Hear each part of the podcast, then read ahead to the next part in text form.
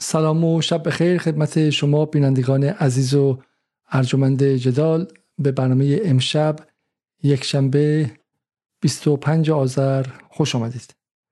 در هفتاد و دومین روز از آغاز عملیات طوفان الاقصا و حملات بیپایان اسرائیل به مردم غزه هستیم و حداقل به گمان من تغییراتی کیفی در جنگ اسرائیل علیه مردم فلسطین در حال اتفاق افتادن و با رصد کردن رسانه های غربی می‌تونیم ببینیم که لحن و زبان بایدن بلینکن از یک سو فرانسه با شدت بیشتر و حتی انگلیس و آلمان هم تغییر پیدا کرده و احتمالاً زمان باقی مانده برای آدمکشی، نسل‌کشی، کودککشی و جنایت اسرائیل به شمارش افتاده و میشه حد زد که تقریبا به آتش بس بعدی زمان زیادی نمانده و اسرائیلی ها از این زمان استفاده خواهند کرد که تا حد امکان بکشند و نابود کنند و کارپت بومبینگ یا بمباران فرشی انجام بدن و بمباران های پشت سر همدیگه انجام بدن و تا حد امکان به زیر ساخت های غزه آسیب برسونن و و, و مردمش رو از بین ببرن. امشب ما سعی می‌کنیم که چند سویه مختلف از این جنگ رو بررسی کنیم. یکی از این سویه ها اتفاق باور نکردنی است که در دریای سرخ افتاد و اون همین بود که حوسی ها به توقیف کشتی ها ادامه دادن تا جایی که چند شرکت بسیار مهم و برجسته جهانی کشتیرانی از عبور و مرور از دریای سرخ صرف نظر کردند و عربستان هم اعلام کرد که شرکتاش از اینجا عبور نخواهند کرد و ساعتی پیش ناو هواپیمابر آیزنهاور اعلام کرد که از خلیج فارس به سمت دریای سرخ در حرکت اتفاقی که به عنوان مهار حوسی ها تحلیل کردن ازش. یاد می‌برم و امشب در این موضوع در این باره حرف می‌زنیم و همینطور هم درباره اخبار دیگری که حول غزه هستش. به همراه خانم پریسا نصرآبادی هستیم که بعد از گمانم چند هفته دوباره به ما در جدال میپیوندن و امیدوارم که بتونیم حداقل جنگ رو تا حد زیادی یک بار دیگه روایتش رو برای شما بازسازی کنیم و این یکی دو هفته هم که تا حدی تاخیر افتاد در ادامه روایت جنگ حالا بگم به دلایل شخصی حداقل خود من دیگه واقعا توان روانی و روحی دنبال کردن اخبارش رو نداشتم و شما می‌دونید که اگر ما که واقعا روزنامه‌نگار خط مقدم نیستیم ولی روزنامه نگاران بحران و غیره اغلبشون دو هفته سه هفته و اینها دارن نزدیک فقط نزدیک ده هفته است که دارن میکوبن و نابود می‌کنن و شما فقط هر بار که می‌خواید اخبار رو به روزرسانی کنید باید این همه جنازه بچه های یک ساله و دو ساله و سه ساله رو ببینید و واقعا اگه آدم آدم معمولی باشه از توانش خارج و خوابهاش و راه رفتنش در خیابون و, دیگه خودتون رو احساس می‌کنید که در خیابون راه میرید و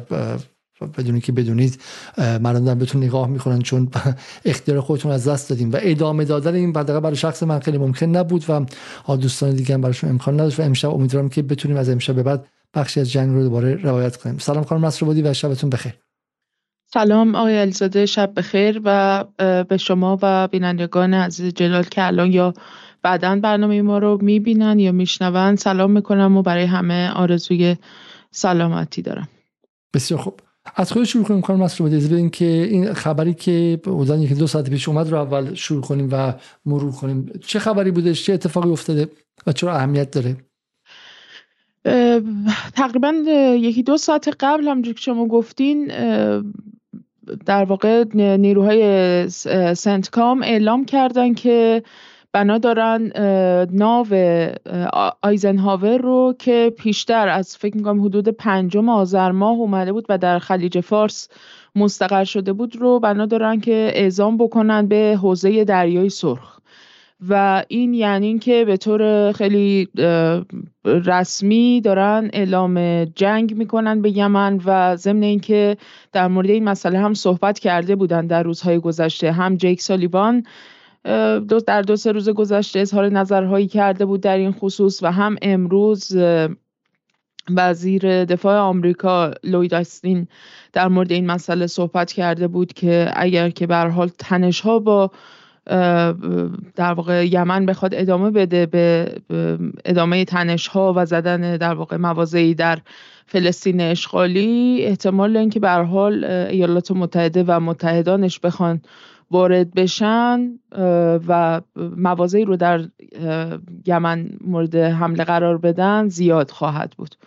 این خب از این جهت این یک, یک کمی بر حال سطح تنش و سطح نبرد رو به یه شکلی بالا می‌بره دیگه. یعنی اگر چنین اتفاقی بیفته به خصوص که بر حال نیروهای رزمنده یمنی نیروهای انصارالله رسما اعلام کردن که تنها زمانی دست از زدن موازهی در خاک فلسطین اشغالی اجتناب خواهند کرد که محاصره غزه کاملا برداشته بشه امکان رسوندن دارو مواد غذایی و سوخت و امکاناتی که به حال برای حداقلی از اون زندگی در اون تلی از خاک که باقی مونده در نوار غزه بتونن حداقل اونجا در این شرایط و در این سرمای زمستانی بتونن اونجا به زندگی خودشون به حیات حد اقلی خودشون در سطح صفر ادامه بدن. نه اینکه در سطح زیر صفر و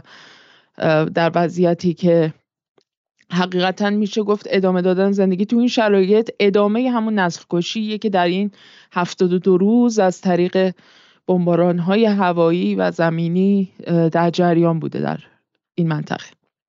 بسیار بذار من اینکه بفهمیم که من چیز از زبان خود این رسانه های غربی من شروع کنم و با با من فصل دار برم که بسیار خوب. با متنی از بی بی سی انگلیسی که در بی بی سی فارسی هم ترجمه شده به قلم جم اورایلی گزارشگر بی بی سی که میگه در دریای سرخ چه میگذرد. چهار شرکت معتبر کشتیرانی عبور کشتی های خود را از دریای سرخ متوقف کردن این تصمیم پس از آن گرفته شد که حوسی های یمن که تحت حمایت ایران هستند به چند کشتی در این دریا حملات موشکی و پهپادی کردند.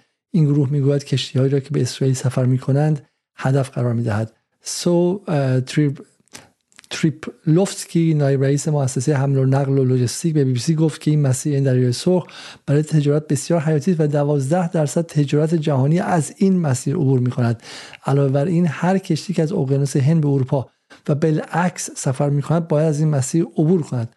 آمریکا که تلاش می‌کند تا به این حملات خاتمه دهد دیروز بیش از ده پهپاد را که به گفته آنها متعلق با حوثی ها و بوس صادق ساقط کرده و نیروی دریایی بریتانیا می‌گوید که یک پهباد مشکوک را رهگیری کرده. این خیلی نکته مهمیه چون مثل داستان آیروندوم یا به شکلی گنبد آهنینه که شما 20 تا رو 30 تا رو 40 تا رو ممکنه بتونی ردیابی کنی و رهگیری کنی و اینترسپت کنی. اما دیگه اگه سی تا رو بکنی سی و دومیش عبور می‌کنه سی و سومی عبور می‌کنه و بیش از اون نمی‌تونی. و اینکه تعداد پهپادهای انصارالله داره بیشتر و بیشتر میشه تا حد زیاد میشه گفت که آمریکا رو عاجز کرده. چون اگر یادتون باشه آمریکا از اول اینها رو رهگیری می‌کرد و نمیذاش به اسرائیل هم آسیب برسه و صداشم در نمی آورد می‌کرد که حالا واقعا تنش رو هم بیشتر نکنه و به جامعه خود آمریکا یا اسرائیل هم این تنش رو منتقل نکنه که آی حوسی هم دارن وارد میشن یمنی هم دارن وارد میشن. ولی الان دیگه واقعا آمریکا زیر فشار سنگینی بوده. و در نیرو دریای بریتانیا هم وارد شده. نکته جالبی که اونها هم یک پهپاد رو رهگیری کردن. مدیریت کانال سوئز هم که در مصر واقع شده می‌گوید از 19 نوامبر تا کنون 55 کشتی مسیر خود رو از این کانال تغییر دادن. و حالا باید بدونین که به ویژه توی بحث اینشورنس و بیمه که کشتی ها دارن خود این تغییر دادنه یه هزینه است. منتقل میشه به هزینه بیمه هایی که از الان به بعد افسوده, افسوده میشه و به قول اینها ساپلای چین عوض میشه. یعنی اصلا خیلی چیزایی که بعد برسه دیرتر می‌رسه و یه چیزی که شما بخواید توی لندن یا تو اروپا قرار بوده که مثلا 15 ژانویه برسه الان ممکنه یه ماه دیرتر برسه چون با از مسیر متفاوت بره و این واقعا تاثیرگذاره. یعنی یعنی واقعا فقط به اسرائیل ضربه نمی‌زنه می‌تونه فشار با آمریکا و اروپا منتقل کنه. این مطلب جم اورایلی ادامه میده که آمریکا تحت فشار اسرائیل قرار داره تا کاری در مورد این حملات انجام بده. اما واشنگتن به دلیل ترس از گسترش درگیری اسرائیل و حماس و برانگیختن عملیات انتقام جویانه از سوی ایران تمایلی به هدف قرار دادن سایت های موشکی حوسی ها ندارد. و این نظرم نکته نکته جالبی که بود که ما در اینجا دیدیم. بسیار خوب. در مورد حمله در مورد به شکلی بحث یمنی ها دیگه چه چیزی می‌دونیم؟ ببینید این مسئله که به حال الان طی حملات هفتاد حمله به کشتی هایی که به حال از این مسیر دریایی عبور کردن در این مدتی که انصارالله علیه اسرائیل در واقع شروع کرده به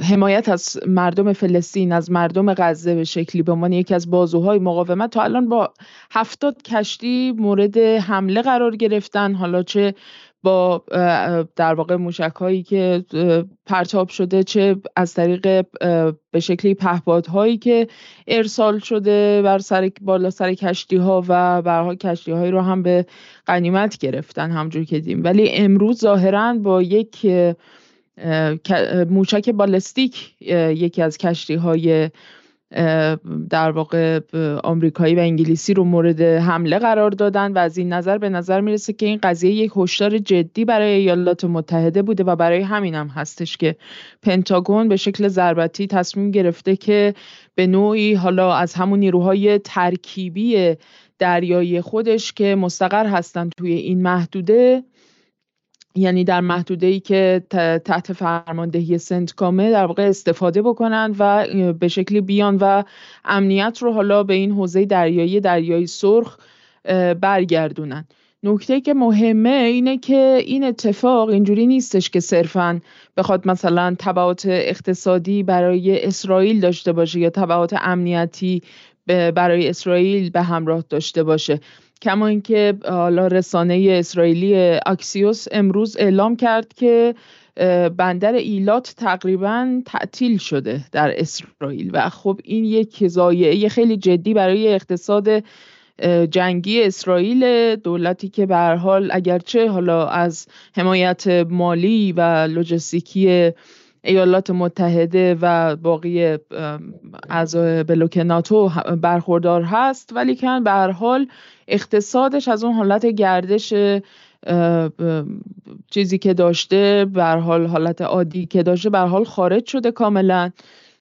از طرف دیگه نکته ای که خیلی مهمه اینه که این مسئله رو کل همونجور که شما هم گفتین رو کل اون زنجیره تامین و اقتصاد جهان هم اثر می‌ذاره.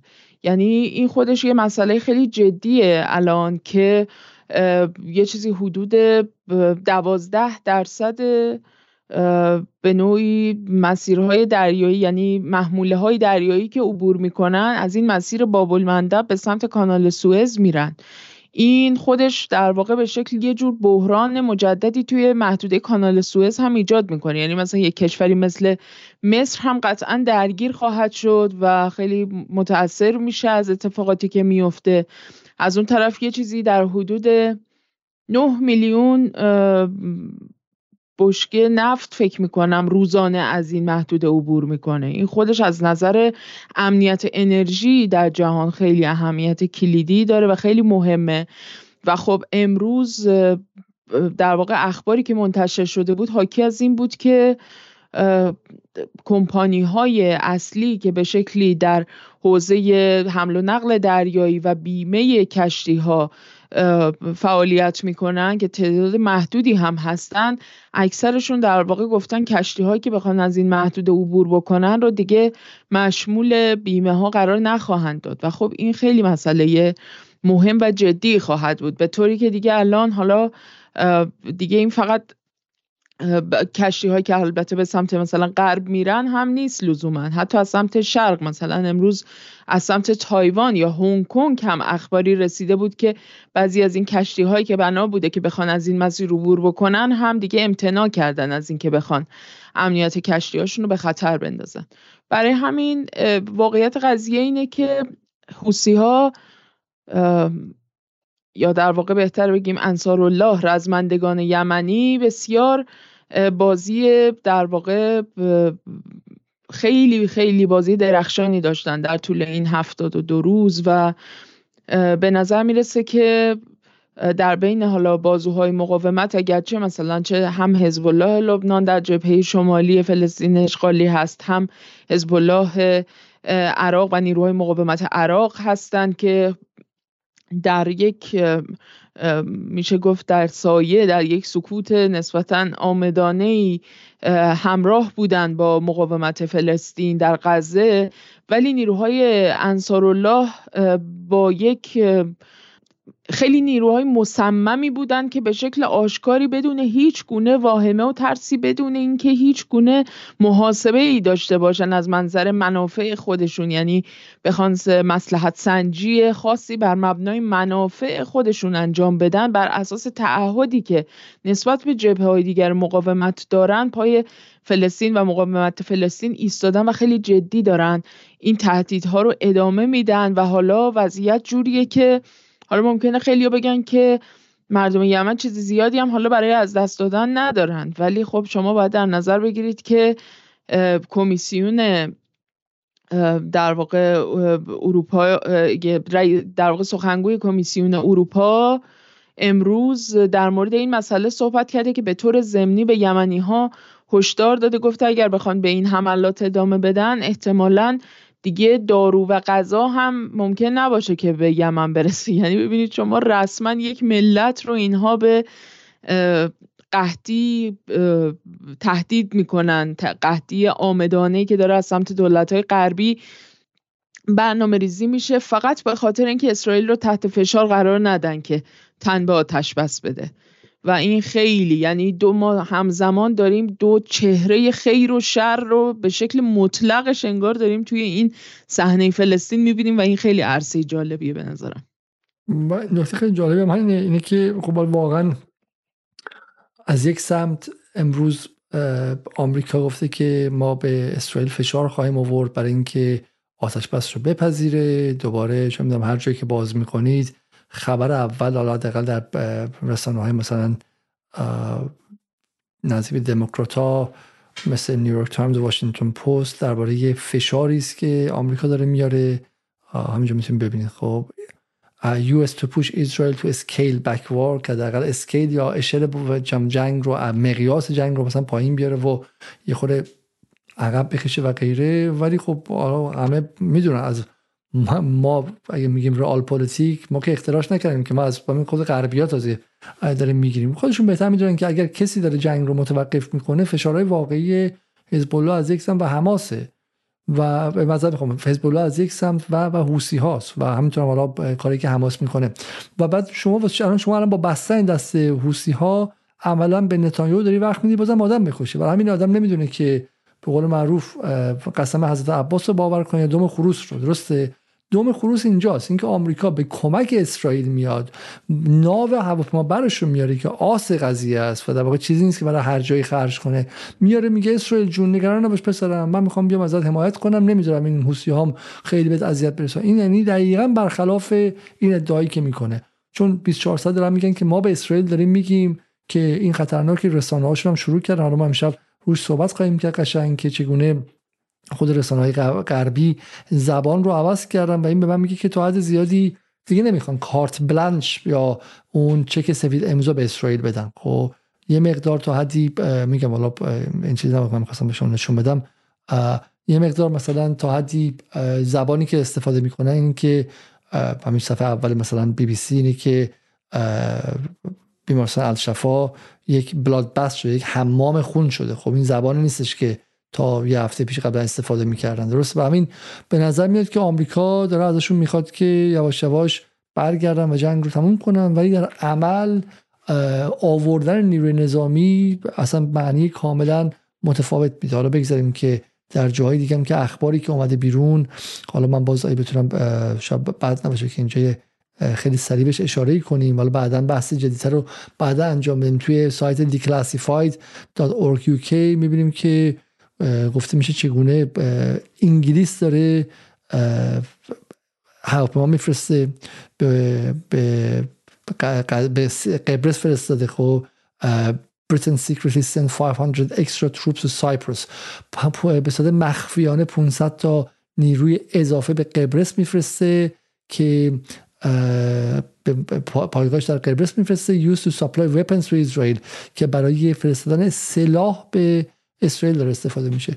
یعنی خیلی واضحه. دولت انگلیس چون اسرائیل سلاحش تموم شده. اسرائیل تمام زرادخانهش رو رو سر مردم غزه ریخته. غزه با اینکه جای کوچیکه ولی کل زرادخانه غیر اتمی اسرائیل یه بار تموم شده و اینا دارن دوباره ساپلای می‌کنن دوباره واسش تامین می‌کنن. بهش بمب جدید میدن که باش بچه جدید بکشه. درسته؟ و این انگلیس رو انجام میده و آمریکا. با همینه که الان مثلا دیوید کامرون که الان اومده و به همراه وزیر خارجه آلمان با هم دیگه یک چیزی رو یک مقاله دیروز در ساندی تایمز منتشر کردن و اعلام کردن که اگرچه نه همین الان بلافاصله اما اسرائیل دیگه باید یواش یواش جمع جور کنه. خب جمع جور کنه و بکشه کنار اما به هیچ وجه این قابل باور و به قابل اعتنا نیست. چون شما با همین 500 تا نیرو جدید فرستادین. برای همین اسرائیل کجا بره؟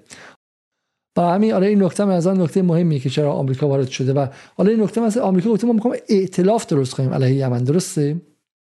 بله میگن اطلاف و این در واقع زیل سنتکام خب ما یک اون ستاد فرماندهی مرکزی نیروی دریایی ایالات متحده آمریکا رو داریم که چند تا حوزه رو پوشش میده دیگه یک هم خلیج فارس هم خلیج عمان دریای عرب یا مکران و دریای سرخ رو پوشش میده.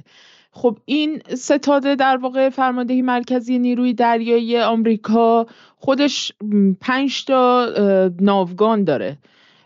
و اینها در واقع به شکل و نیروهای دریایی ترکیبی هم زیل این ستاد فعالیت می‌کنن. این چیز جدیدی هم نیستش یعنی قرار نیستش اتفاق خیلی تازه بیفته. تقریبا فکر کنم از 1400 از بهار 1401 تقریبا فکر می‌کنم همین گروه ضربت 153 که الان صحبتش هست که جزء در واقع از زیر مجموعه همین نیروهای دریایی ترکیبی هستن تقریبا توی این محدوده حضور داشتن. حالا میگن که 39 تا مثلا کشور عضو این گروه ضربت هستن که حالا اسمن بعضیشون واقعا کشورن. یعنی واقعا اصلا در حد خیلی جزایر خیلی کوچیکی هستن بعضا و خیلی ذره هستن. ولی بر حال اینا گفتن که حالا این به شکلی ناوگان ترکیبی گروه 153 قراره که در واقع فعالتر بشه و به نوعی برای پاسخ گفتن به مثلا تهدیدهایی که داره از سمت یمن میاد می‌خوان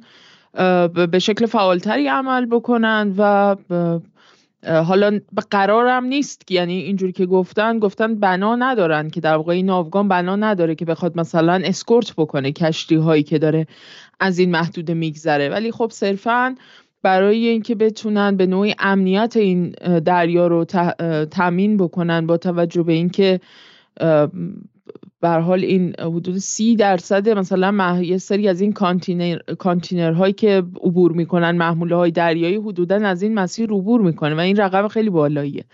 از این نظر بیشتر برای همین که امنیت منطقه رو بخوان تأمین بکنن و خب از اون طرف هم حالا, حالا option ایی که داره چیه آمریکا و حالا متحدانش؟ مثلا می‌خوان همین به قول شما اسکورت که خیلی آبروریزیه. می‌خوان تک تک کشتی ها رو اسکورت کنن یه هزینه اضافی خب این هزینه رو باید taxpayer ها بدن که می‌خواد اینجا عبور کنه که اسرائیل بهش بر نخوره. اما شرایطی که انتقاد از اسرائیل توی آمریکا داره بیشتر بیشتر میشه ما کشتی های تجاری رو باید به شکلی اسکورت کنیم. خب این چیزه.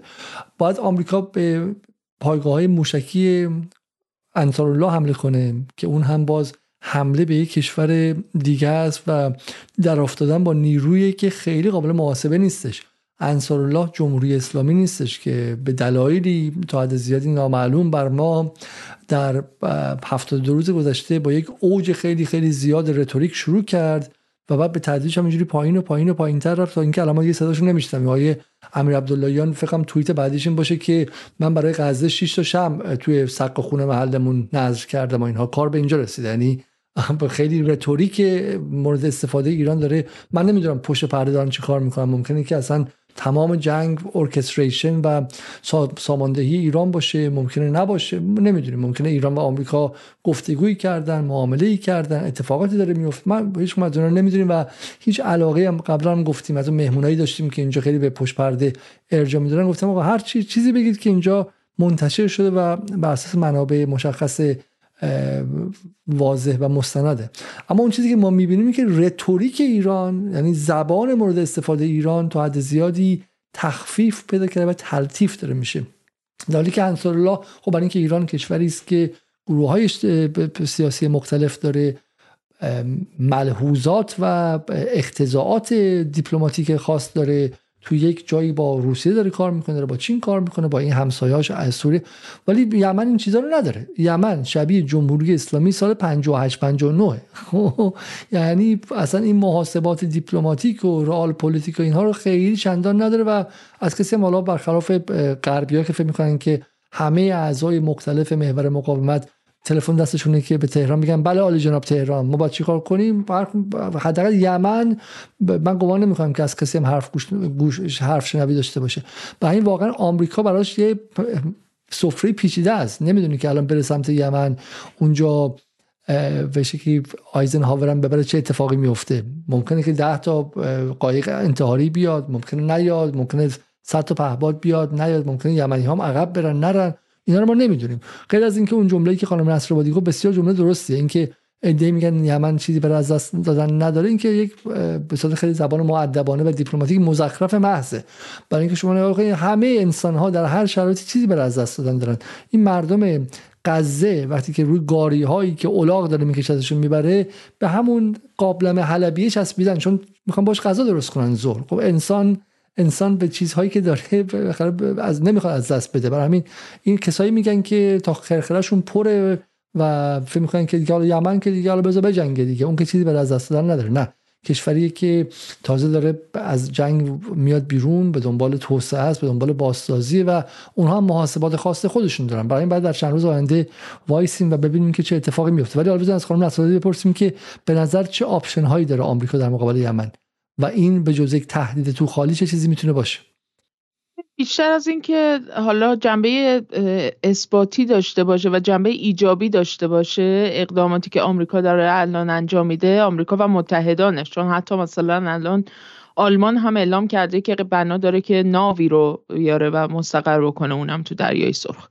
ولی بیشتر از هر چیزی جنبه سلبی داره اقدامات آمریکا. یعنی حالا البته فرضیه اینها این هست که نیروهای انصارالله نیروهای یمنی با توجه به اینکه ناو جنگی ندارن نمی‌تونن امکان اینکه بخوان این آبراه رو به شکلی ببندن مثلا باب المندب رو ببندن و مانع حرکت کشتی ها بشن این امکان وجود نداره.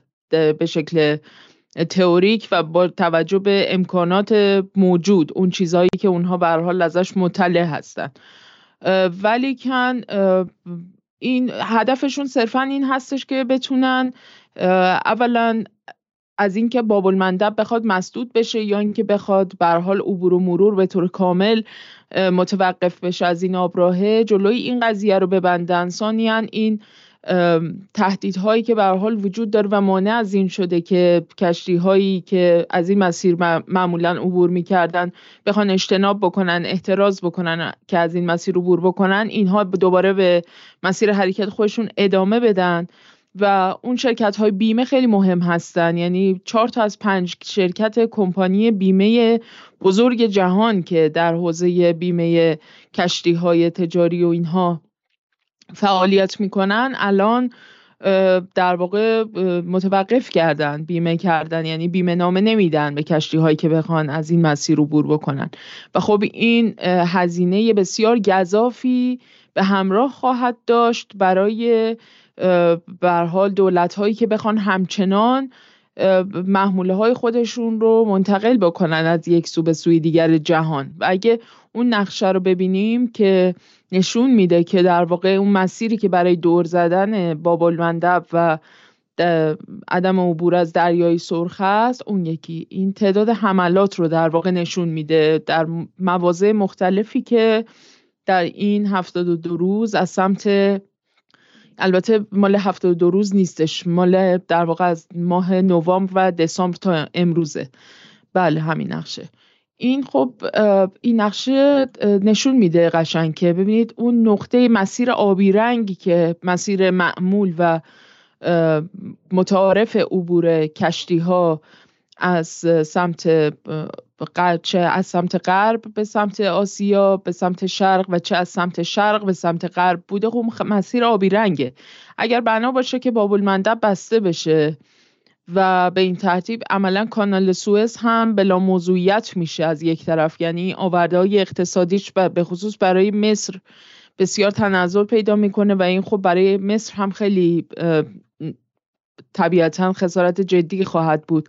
از طرف دیگه مسیری که اینا باید طی بکنن این خط زرد رنگ نشون میده. یعنی شما ببینید از کناره ماداگاسکار باید بیان کل قاره آفریقا رو دور بزنن تا بتونن وارد در واقع این محدوده بشن از جبل تارق عبور بکنن که مثلا فرزن بخوان محموله هاشون رو به سمت اروپا منتقل بکنن.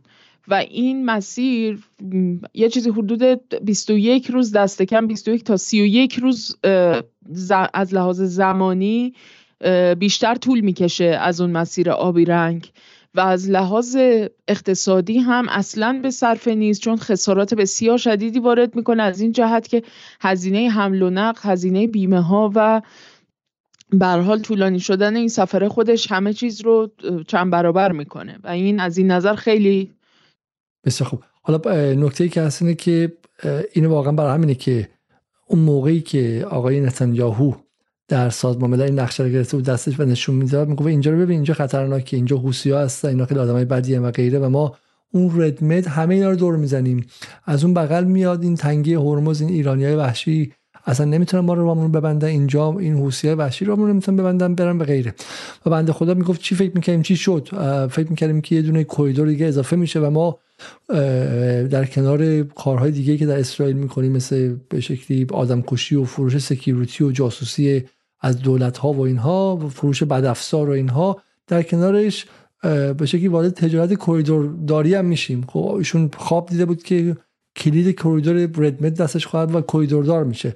و همون جاده سنتی هم که داشت داشت از دست داد. درسته؟ و الان و الان واقعا بدون راه شده یعنی الان کشتیهاش بدون جا و مکان شدن و این واقعا یه جوری کنایه تاریخ و یه اتفاق عجیب بود که از کجا یک دفعه انصار الله سر در آورد و بدون ترس اینجا بازی رو عوض کرد. واقعا به من سورپرایز این هفته دو روز گذشته و چیزی که غربی حداقل فکرشون نکرده بودن همین اتفاق انصار الله بود. اما ابتدا که اتفاقم افتاد خود ما هم فکر می‌کردیم که بیشتر یک امر سمبولیک و نمادینه و گمان نمی‌کردیم که بتونه معادلات واقعی قدرت رو عوض کنه و بعدش خب میگم یعنی شرکت های بزرگ به تدریج دیدن که اتفاق نمیافته دیگه. و, و واقعا هزینه ها سنگینه و با این نیرویی در افتادن که نه میشناسنش نه قابل پیش بینی چندان و همه چیز ازش برمیاد. حالا بریم ببینیم که این نیرو تا به حال چه کرده. خانم نصر ای میشه این به شکلی این تصادفات دریایی رو برای ما توضیح بدین اینسیدنت ها یا واقع وقایع دریایی رو. این کاملا بر حسب به شکل یه جور روز شماره دیگه نشون میده که مثلا در حد فاصل ماه از اواخر مثلا ما از تقریبا اواخر ماه نوامبر اگه اشتباه نکنم نوامبر دسامبر. بله دیگه در ماه نوامبر و دسامبر دیگه که چه حملاتی از سمت یمن به در واقع مورد اصابت قرار داده. از یک طرف خود در واقع بندرهایی که بندرهایی در نقاط جنوبی فلسطین اشغالی رو مثل بندر ایلات رو و همینطور کشتی هایی که هر کدومشون اگرچه پرچم های کشورهای دیگری رو حمل می‌کردن و ظاهرا متعلق به اسرائیل نبودن ولیکن سطح اطلاعات نیروهای انصارالله از در واقع این کشتی ها مالکیتشون از اینکه در واقع شراکتی که وجود داره در پشت پرده و اینکه اون باری که اینها حمل می‌کنن به چه صورت هستش به قدری دقیق بوده که کاملا می‌دونستن که هر کدوم از این کشتی هایی که دارن عبور می‌کنن حتی اگر پرچم اسرائیل نداشته باشن که تقریبا میشه گفت هیچ کدومشون پرچم اسرائیل نداشتن ولی کن مثلا مالکیت اون کشتی یا مثلا مالکیت شرکتی که بارش رو اون کشتی داره مثلا حمل می‌کنه دست کم اسرائیلی ها تو شراکت داشتن و از این جهت هیچ یک از اینها در واقع بیخودی هدف و به نوعی به عنوان نقطه ای که در واقع تارگت نیروهای انصار الله قرار گرفته به هیچ عنوان اینجوری نبوده که تصادفی بوده باشه. کاملا حساب شده و دقیق بوده. و این کاملا نشون میده که اینها چه از طریق ریپورت هایی که در واقع روی هر کدوم از این روزها روز شمار داره نشون میده نشون میده که کدوم یک از اینها از طریق حملات موشکی و کدوم یک از اینها از طریق در واقع با حملات مثلا پهپادی یا اینکه مثلا متوقف شدن و این کشتی ها رو بعضا بردن و در کرانه های حالا خلیج عدن یا در کناره های در ساحلی یمن متوقفشون کردن. حالا ما برنامه عمرم سه ساعت و نیمه با آقای عبدی همین نکته رو می‌خواستن آقای عبدی بگن. در برنامه اول که پشت سر این گرفتن ها و توقف ها کار جدی اطلاعاتی هستش. برای همین که مثلا می‌دونستن که فلان به ویژه اون سنترال پارک رو مثلا که گرفتن یا مثلا قمانم استریندا یکی دیگهش بود. چند تا از اینا رو که گرفتن و به شکلی توقیف کردن پشتش ثروتمندان اصلی و اولیگارشی اسرائیل بودن. آدمای خیلی مهمی بودن کسایی بودن که مثل به نتانیاهو فشار بیارن. اموالشون براشون مهم بود و بخشی از اولیگارشی امنیتی اسرائیل بودن. یعنی هم اولیگارشی بودن همین که بخشی از بدنی بودن. به موساد وصل داشتن یکیشون اسپانسر و حامی مالی یوانی یا یونایتد اگینست نیوکلیر ایران بود. اتحاد علیه ایران هستی و غیره. و همینه که این نبودی که همینجوری را بیفتن مثل زنگی مست تیغ دور سرشون بگردونن بگن که این محله ماست می‌خوایم بگیریم. نه اتفاقا کار اطلاعاتی دقیق و نقطه زنی و هدفگیری دقیق کدوم کشتی رو بگیریم و غیره. ولی می‌خوام این نقشه رو که ببینید محدوده عملیاتیشون بسیار وسیعه. یعنی از بیرون باب المندب شروع میشه. شما 27 نوامبر که پایین تر اینجاست نگاه کنید از اینجا پهپاد میگه که اپروچینگ ریپورت اپروچینگ ام درسته؟ Suspicious vessel report approach انویز و از اینجا شروع میشه با قایق های رو یا با پهپادها و میاد تا کجا تا بخش های بالایی دریای سرخ میاد و یه منطقه خیلی عظیمی رو اینا زندگی رو سخت کردن برای برای کشتی ها و این از خیلی خیلی اتفاق اتفاق مهمی. حالا سوالی که واقعا مطرح میشه از منظر اصلاح طلبان ایرانی اینه که روی پهپادها خانم نصرآبادی به نظر شما مرگ بر اسرائیل نوشتن یا ننوشتن؟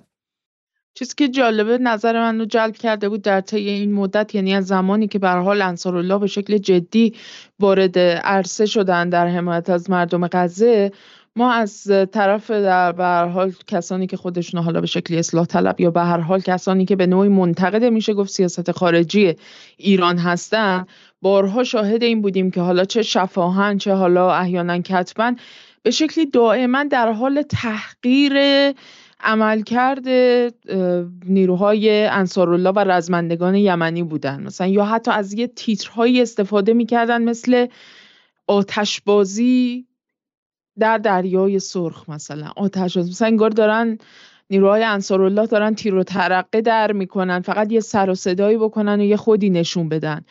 و حقیقتا نگاهشون نسبت به رزمندگان یمنی یک نگاهیه که هم یه چیزی شبیه همون چیزیه که مثلا یه کسی مثل جوزف بورل مثلا به باقی کشورهای جنوب جهانی داره.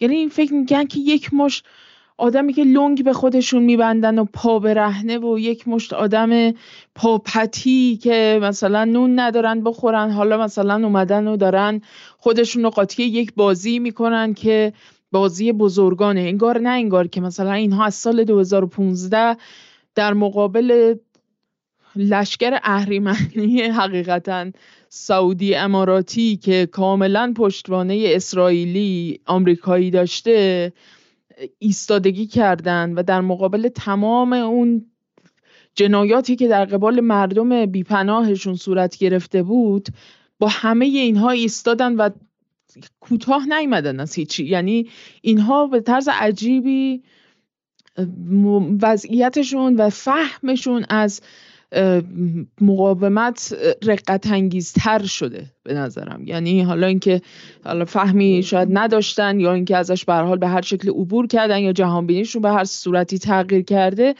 ولی این که دیگه در از لنز مثلا یک نیروی امپریالیستی یا استعمارگر شما بیای نگاه بکنی به یک نیروی رزمنده مثلا مثل مردم یمن نیروهای انصارالله دیگه به نظرم در واقع یه سطح متفاوتیه باز. از اینکه شما منتقد سیاست خارجی یا منتقد حتی مقاومت در منطقه هستی. این بحثش دیگه کاملا به نظرم یه سطح ارتقا پیدا کرده. خیلی دردناکه که این رو حالا از همه اینا به کنار این رو جایی مثل ایسنا هم کار کرده که حالا به نسبت باز موازش بهتر از بقیه روزنامه های اصلاحات من مثلا گمان داشتم که مثلا هم میهن یا جای اینجوری ولی واقعا آتش بازی این ترقه بازی و اینها دیگه خیلی خیلی توهین آمیز و واقعا دردناکه.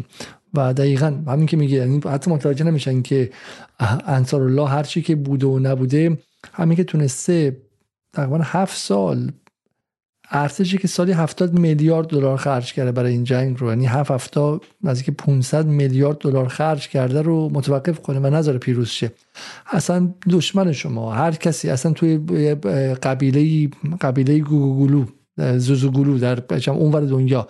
هفت سال تونسته بود که قوی ترین ارتش منطقه رو متوقف کنه. شما باید بهش احترام میذاشتید. دولت ضعیفی که بچه‌هاش در گرسنگی مردن. بهشون قحطی مصنوعی تزریق شد. بهشون وبا تزریق شد. به این اتفاق افتاد. شما باید بهشون احترام می‌داشتین. ولی واقعا این جنس نگاه واقعا دردناکه که ما به یمنی ها طوری نگاه می‌کنیم که در داخل سعودی مثلا یا در داخل آمریکا مثلا بخوام بهشون نگاه کنم و این نگاه از بالا به پایین عجیب غریبیه که حتی متوجه نشدیم چه مقاومتی در یمن اتفاق افتاد و چه تا کجا تحسین برانگیز بود این مقاومت دست خالی و این مقاومت اینا رو به این ملت تبدیل کرده. و همینه که میگم بالا در مقابل در مقابل یمنی هم ما هم گمان نباید بکنیم که ما بهشون دستور میدیم این کارو کنن اون کارو کنن. اینا یک ملتی هستن که ملت ها روی مقاومتشون وای میسته همین من غزه رو که نگاه می‌کنم احساس می‌کنم که فلسطین حتی اگه تو امروز هم فلسطین نبود که بود چون فلسطین مثلا کاری ندارم که در 1948 وجود داشته یا نداشته. حالا بگذاریم که حالا پاسپورت همین نخست وزیرای انگلیس که نشون میده یکی بعضی دیگری نوشته که متولد فلسطین. ولی من اصلا میگم از 1948 هم تا قبلش وجود نداشته. در مقاومت این 70 ساله به وجود اومده. اصلا اینم نبوده. تو همین 72 روزه کافی که یک ملت به دنیا بیاد. یک ملت آهنی که داره آب دیده میشه و آهنی که داره گداخته میشه و داره می‌خوره و از همین الان فلسطینیت و درجه اقتدار ملی این مردم نزدیک صد برابر روز هفتم اکتبره. چون این رنجی که براشون تحمیل شد و مقاومتی که باش اومد اینا رو ملت کرده. اینها فهمشون خداگاهی تاریخیشون خداگاهی جمعیشون فهمشون از منافع جمعی از اینکه باید کجا وایسیم چیکار کنیم و نکنیم صد برابر ملت های همسایه. و عذر می‌خوام ده برابر ملت ایران در 1402 خیلی شبیه درک ملت ایران در دهه 60 از خودشه. از اون همبستگی که شاید پدران و مادران ما برامون تعریف می‌کنن. وسط جنگ و وسط مشکلات اقتصادی و غیره ولی فهم ملی داشتن ایرانی ها اگرچه در زبان اسلام و اینها ترجمهش می‌کردن اما فهم ملی داشتن و الان یک جامعه از هم پاشیده سوداگر منفعت طلب هر کسی بخواد جیب دیگری رو بزنه و به چاپه و غیره و چه اون کسانی که با ریش ادای مثلا مذهبی بودن در میارن چون کرواتی که در اتاق بازرگانی اونجا و این ملت ها به این شکل میشه و یمن از این نظر قابل احترامه و و اینه که در کنار اون کاری که با کشتی ها می‌کنه این کار رو هم در خیابان هاش می‌بینیم. خب یعنی یعنی این کار رو در خیابان می‌بینیم اون کارم توسط نیروی نظامیش می‌بینیم. و اینا با همدیگه همدستن. به صدها هزار نفر میان و پرشورترین تظاهرات کل جهان اسلام در حمایت از مردم فلسطین رو یمن انجام میده و من حداقل شخصا خیلی خوشحالم که فلسطین تنها نیست و این فقط تنها نبودنش دیگه. امروز فقط به واسطه ایران نیستش به واسطه به کشوری که من شخصا بهش خیلی خیلی امید دارم و این کشور می‌تونه معادلات منطقه رو عوض کنه. و این دقت کنید میگم نه کوروش داره نه داریوش داره نه ما از این منظر بهش نگاه نمی‌کنیم. چون مقاومت داشته چون ایستادگی کرده و همین همین همین دستمایه ملی شدن و ملت شدنشه و این می‌تونه باهاش هزاران کار کنه و حالا در چند روز آینده در مقابل ناو هواپیما برای آیزنهاور ما این رو خواهیم دید. بریم ببینیم که سید حسن نصرالله درباره یمن چی میگه. حالا گمانم خانم نصرآبادی نتونه بشنوه ولی میتونه زیرنویس رو بخونه. وما جرى في الساحل الغربي من اليمن خلال الأسابيع الماضية حتى الآن. هو في الحقيقة حتى بالمعايير العسكرية وأشبه بالمعجزة. لأن القتال هناك يجري بين أقوى أسلحة الجو وبين أجهزة استعلام قوية جدا وتجهيزات فنية وتكنولوجية عالية. وقيادات ذات خبرة ومرتزقة وجيوش وقوات وفي المقابل شعب مجاهد يملك إمكانيات متواضعة ولكنه يملك إيمانا عظيما وتوكلا هائلا وثقة كبيرة بالله سبحانه وتعالى. هؤلاء حقيقة نحن من خلال مشاهداتنا لهذه الجبهة حققوا تد في الأرض قدمك. أعر الله جمجمتك. تزول الجبال ولا تزل. نکته خیلی دقیق بود که سید حسن گفتش که مردمی با ابزار متواضعانه ابزاری که حالا خب بخاطر ما نمی‌خوایم خودمون فریب بدیم در مقابل با در مقابل اون ابزار عجیب غریب متواضعانه اما تونستن این این کار رو انجام بدن و جمله‌ای که صد گفت معجزه بود دیگه درسته در عربی و در فارسی یک کلمه محسوب میشه و یک و یک معجزه محسوب میشه که حالا صد میگه به خاطر این ایمان خیلی قویشونه و این باوری که اینها به باور الهی میگه و من میگم باوری که به خودشون به مقاومت و به در واقع با هم بودنشون دارن. خانم نصر بدی واقعا حتی تو اون قسمتی که داشتین شما می‌گفتین در مورد اینکه بحث کوروش و داریوش و اینها ولی یمنی ها ملت بسیار یعنی تمدن بسیار دیرینه ای دارند تاریخ بسیار باستانی و حقیقتا یکی از جاهایی که به نظر می‌رسه از اعماق تاریخ انگار به جا مونده. یعنی حالا بعضی از فیلم ها تصاویر متاسفانه ما که ندیدیم اونجا رو از نزدیک. ولی واقعا یک نقطه یه که حد دقیقا آدم احساس می‌کنه که اون اون سرزمین باستانی ازش چنین مقاومت اسطوره‌ای هم می‌تونه بیاد بیرون. یعنی یه چیزیه که انگار با هم دیگه یک تناسبی هم داره حقیقتا. ولی واقعیت شما نگاه کنید اگه خاطرتون باشه در مورد این مسئله صحبت کردیم که بعد از اون آتش بسی که در آتش بس که نه اون وقفه به اصطلاح بشر دوستانه ای که برقرار شد در غزه صحبتی از این بود که حالا اون تظاهرات هایی که در اقصانقات مثلا منطقه یا در کشورهای غربی و ایالات متحده و جاهای دیگه به نوعی برگزار شده بود در پیش از این وقفه.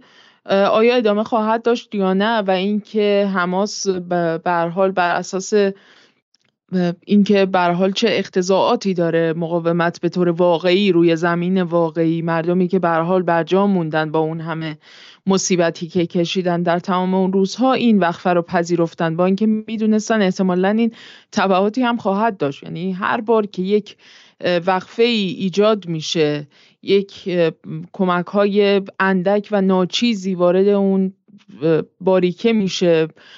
یک حدی از مثلا یک اندک مواد غذایی یا دارویی سوختی چیزی وارد اونجا میشه.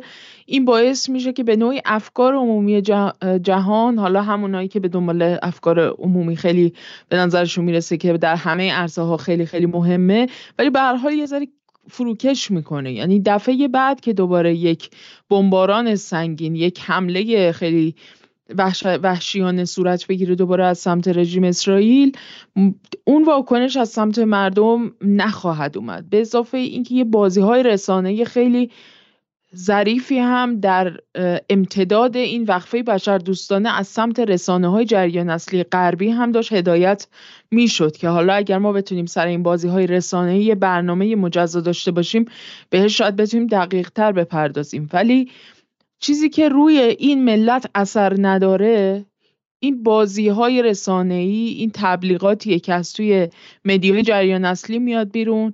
این وقفه های بشر دوستانه که باعث میشه که بخشی از اون روح زخم خورده مردمی که از دیدن این نسل کشی در مقابل همه دوربین ها آسیب دیدن التیام پیدا بکنه. اینا روحشون التیام پیدا نمی‌کنه و می‌بینی انگار عین روز اول عین همون جمعه اول دوباره اینها همه تمام این ملت توی اومدن و در تظاهرات کردن در شهرها در یمن. و این جمعیت واقعا جمعیت عظیمیه.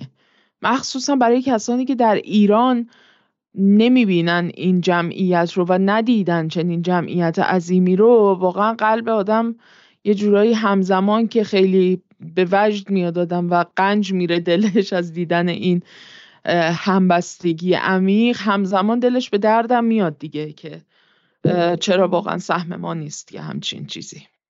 بریم سراغ چند تا خبر دیگه درباره یمن از اینجا عبور کنیم. یکی چیزی بود که شیپ بانکر نوشته بودش درسته؟ بله. میگه که هنگ کنگ OOCL هال شیپمنت تو اسرائیل کشتی OOCL هنگ کنگی به شکلی انتقال اجناس رو به اسرائیل متوقف می‌کنه. رو خواستین شما صحبت کنید خانم رو بفرمایید. تا نه همونجور که اشاره کردم به این موضوع همون در واقع فقط این هم نیستش که در واقع کشتی که حالا از سمت غرب به سمت مثلا شرق در حرکت باشن و اینها از سمت شرق از سمت آسیا خیلی کشتی های زیادی به این سمت میان که حالا حتی گفته شده بود که یکی از این کشتی هایی هم که مورد حملات نیروهای الله قرار گرفته بود حالا چینی بوده با یه روایتی ولی ظاهرا تایوانی بوده به حال. حالا ولی مسئله اینه که بسیاری از اینا دیگه نمی‌خوان بیارن کشتی هاشونو وارد این محدوده بکنن تا اطلاع ثانوی. به هر حال اونا هم تمایلی ندارن که بخوان متاثر بشن از این قضیه. و خب این توییت هم که در واقع داره اشاره می‌کنه به همون مقاله مهم اکونومیست به نظرم که خیلی نشون میده که چطور در واقع اون اقتصاد جهان می‌تونه تحت تاثیر این بحران قرار بگیره؟ اگر که این ناامنی تو حوزه دریایی سرخ همچنان برقرار بمونه و داره نشون میده که مثلا اون شرکت های بیمه اصلی که ازشون صحبت شده بود اینها چطور همه دارن اجتناب می‌کنن از اینکه بخوان در واقع کشتی ها رو زمانت نامه و بیمه نامه براشون صادر بکنن برای اینکه از این محدوده عبور بکنن. و نکته جالب اینه که اون چهار تا کمپانی از پنج کمپانی اصلی بیمه دنیا تو حوزه حمل و نقل دریایی حدود 53 درصد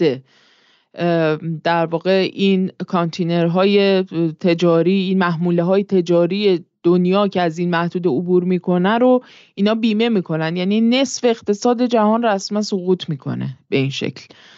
اگر که در واقع این وضعیت بخواد ادامه پیدا بکنه و بیهوده نیستش که ناوهای جنگیشون رو در واقع دارن تجهیز می‌کنن که بیارن تا امنیت برقرار بکنن.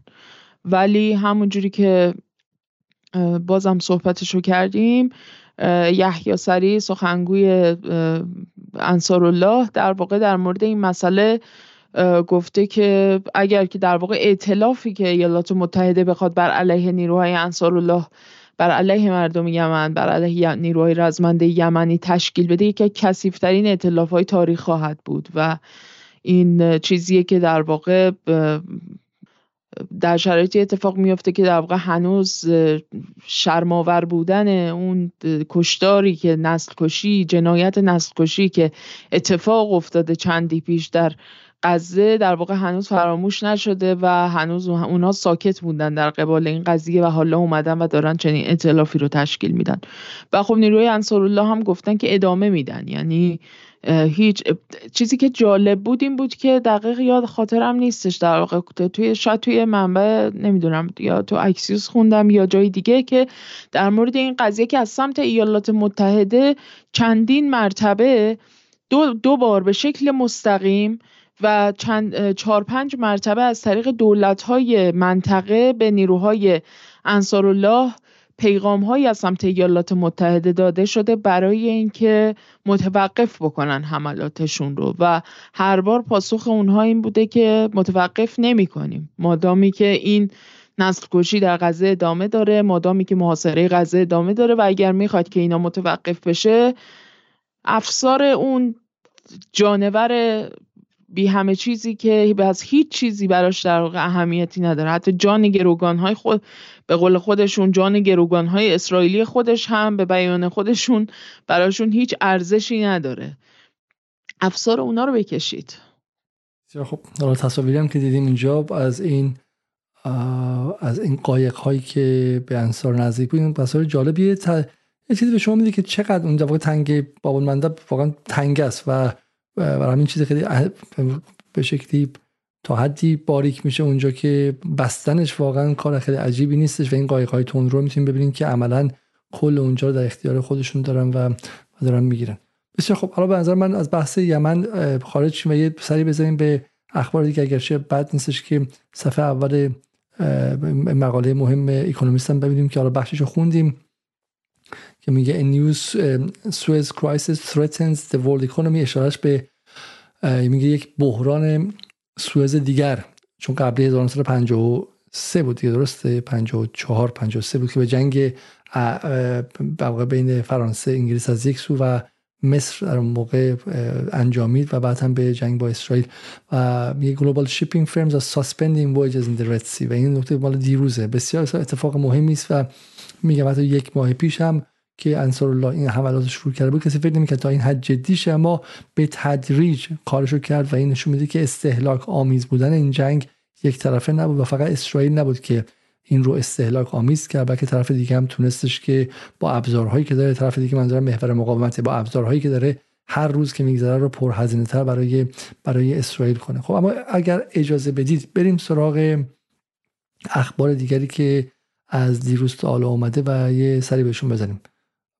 یکی از خبرهای خیلی خیلی مهمی که امروز از دیروز تا حالا به قول معروف خبر اول همه این روزنامه هاست بحث اینه که خیلی تونل های وسیع پیدا کردن و تونل های حماس رو کشف کردن و گرفتن و غیره و غیره. چون دنبال که این خبر خانم نصر بادی؟ بله یه فیلمی هم منتشر شده بود در این مورد دیدم و گفته شده ظاهرا که این تونل رو در واقع برادر یحیی سنوار ساخته. تونلیه که توسط اون طراحی و ساخته شده.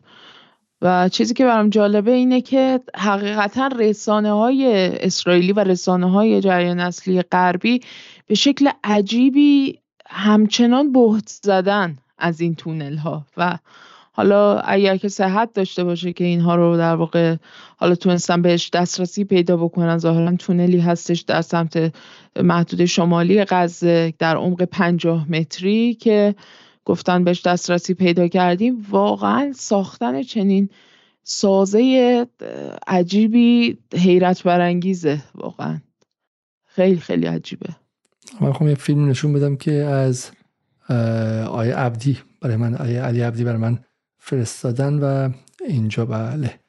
و در کانالشون هم منتشر کردن در بررسی های کریا و میگه که انتشار برای اولین بار در کل رسانه های داخلی و خارجی حاج محمد برادر کوچکتر استاد یحیی السنوار رهبر حماس در غزه با خودرو در داخل مترو حماس در شمال غزه سفر می کند رسانه صهیونیست میگه این واقعیت غیرقابل انکاری از بزرگی شکست اسرائیل است که به حماس در طول سالیان اجازه ساخت یک مترو را نه تنها در قلب غزه بلکه در مجاورت اردوگاه ها شهرک های اسرائیلی داده این ویدیو کوتاه را تلویزیون رژیم صهیونیستی منتشر کرده. تصویر از محمد سموار برادر کوچکتر و البته مسئول مهندسی رزمی گروههای قسام را نشان می‌دهد که با خودرو در تونل ها و یا به عبارت بسیار مترو غزه در حال تردد است.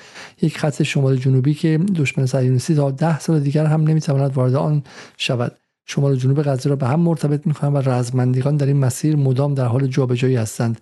رازهای ناگفته بسیاری در مورد این تونل ها وجود دارد. حالا امیدوارم که در برنامه بعدی خدای عبدی هم بیاد و ما این تونل ها رو به شکلی باز کنیم و بخشی از رازهاش رو بگیم. ولی واقعا باور نکردنی خانم نصر درسته؟ خیلی عظیمه. حالا من که به لحاظ فنی نمی‌تونم توضیحی داشته باشم برای این قضیه که چطور یک همچین سازه های عظیمی رو در زیر در عمق پنجاه متری در زیر زمین تونستن بسازن. اون هم در خاکی که گفته میشه حالا به حال با توجه به نزدیکی نوار غزه به دریا این خاک خاک سستیه و اینکه تونستن در واقع چنین سازه هایی رو اونجا بسازن با اون ابزار محدود و اون به حال محدودیت هایی که طبیعتا داشتن و دارن این خودش خیلی حقیقتا می‌تونه جزء هشتمین عجایب از عجایب هفتگانه باشه عجایب هشتگانه باشه تونل های حالا اگر اجازه بدید به ویدیویی هم اورشلیم پست منتشر کرده ساعتی پیش که بودن یه ساعت پیش که این رو هم با هم ببینیم. میگه IDF exposes massive tunnel system in Gaza built by سینوارز برادر و اونم اشاره به همین فیلم می‌کنه. میگه آیدیف تونلی که برادر سینوار ساخت رو چقدر ذوق می‌کنن بعد از 72 روز نسخ به که آدم کشی و غیره که باعث شد که واقعا به اسرائیل خیلی رسما گور خودش رو در افکار عمومی جهان و غرب حداقل بکنه. خوشحالن که تونلی که برادر سنوار کنده رو کشف کردم و این تونل رو حالا با این بازسازی و شبیه سازی سبودی در اینجا نشون میده بخشش رو و این بخش رو پیدا کردم. فقط مثلا حدودا 3 کیلومتر از 500 کیلومتر رو کشف کردم و باید واسه خودشون دست بزنن. و احتمالا اگر اینجوری ادامه بدن تا سال 2030 بتونن که بقیه شبکه تونل های حماس رو هم کشف کنن. و این ولی ولی بگم برای این جالبه که نشون میده چه عظمتی در اینجا اتفاق افتاده و و واقعا ای کاش متروی خیلی شهرها رو بدن بعد از اینکه فلسطین آزاد شد. به دست برادر سنوار تا بسازه. و از من اینا یک کار خوب فوق العاده مهندسی کردن و حالا اسرائیلی ها تا ماها باید در تحیر باقی بمونن که چه اتفاقی در اینجا افتاده. خب به خبرهای ادامه بدیم یا می‌خواین شما بگید که چون دوباره چند روز پیشم بحث این بود که تونل ها رو پر از آب خواهند کرد. درست خانم نصر بله برای بار فکر می‌کنم 213 هم روزنامه والشی جورنال در مورد این قضیه که قراره که آب از دریا پمپاژ بشه به داخل تونل ها این خبر رو منتشر کرده. بسیار قبلش می‌خواستن چیز کنن؟ می‌خواستن گاز اعصاب هم در اونجا بریزن یادتون باشه درسته؟ خب چیزی که جالبه اینه که شما که برمیدارید یک همچین فیلم هایی در واقع می‌سازید بازسازی می‌کنید این تونل های عظیم و پیچیده رو خب یعنی واقعا فهم عمومی مثلا در بین مخاطب حالا به خصوص توی خود فلسطین اشغالی خود مردم در واقع خود اسرائیلی ها خود صهیونیست ها خود کسانی که اونجا دارن زندگی می‌کنن و به این دولت به این دولت جانی در واقع همچنان یه اعتمادی دارن یا اینکه مت... به حال حالا دندون به جگر می‌ذارن تا بتونن پروژهشون رو به انجام برسونن و به قول خودشون کار رو تموم بکنن.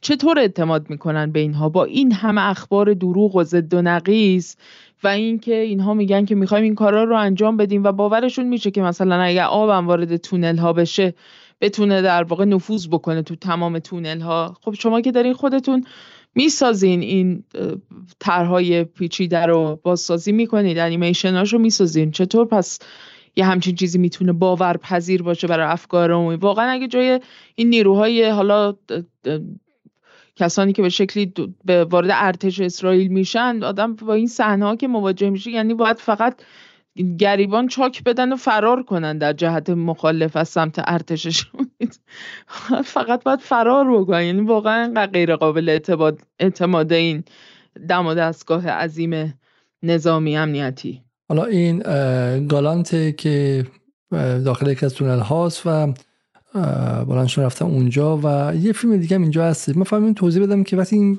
مطمئن فیلم فیلم اخیره. ولی یکی از فیلم های تونل ها که در اومد در سطح رسانه های غرب و رسانه های فارنزیک و به شکلی جنایی و تحقیقی غرب روی این چون گمانم مطمئن همین فیلمه ولی روی اون واقعا اما و اگری هم بود. همین بودش که امروز مجبور شدن که خبرنگارا ادعا کردن که بعضی خبرنگارها رو با خودشون بردن و تونل ها رو نشون دادن. چون کسی اون موقع باور نکرد در ابتدا. و یکی از دلایلش هم این بود که گفته می‌شد که این یک take گرفته شده و خبرنگاران تحقیقی پیدا کرده بودن که inconsistency ها یا عدم انسجام هایی با هم دیگه داره و اول آخر به هم نمی‌خوره و احتمالاً فیلم دستکاری شده است. حالا برای که دارن مرتب این فیلم ها رو باز پخش می‌کنن خبرنگار میاد. و این اتفاق جالبی یعنی که اسرائیل از اون موضع این که هر چی که ما میگیم تمام در مورد هفت اکتبر ما تنها راوی هفت اکتبر هستیم و همه خفه شیم. هر چی که ما میگیم تمام ما به شکلی اون عزیز دردونه غربیم و دیگه کسی رو حرفمون نباید حرف بیاره. رسیدن به جایی که دیگه نیویورک تایمز حرفشون باور نمی‌کنه و باید ببرنشون نشون بدن و اثبات کنن و مرتب هی مسائل جیگر بیارن. اینا من بالا مقدار اینکه مثال بزنم دیگه مثل وضعیت مثلا ایران درست بعد از داستان هواپیما اوکراینیه که دیگه هر چی می‌گفت پذیرفته نمیشه هی مرتب خبرنگاران جدید میبردن هی دوباره پرس کنفرانس میداشتن و غیره. و حالا ایران کشور بدون رسانه است و زیر فشارم بود و افکار عمومی هم مقابلش بودن. تمام غرب اون بر بخو واضح ولی این اتفاق برای اسرائیل افتاده. به اتفاق جدیدی یعنی که اسرائیل دیروز فکر کنم که یکی از به شکلی سخنگوی سازمان ملل گفته بود که این یک جنگ علیه جنگ رسانه‌ای تمام ایار در 72 روز گذشته داشتیم ما و گفته بود که یک جنگ بود که پر از میس اینفورمیشن یا در واقع دروغ و دقل بود و مثلا کاملا درست بود.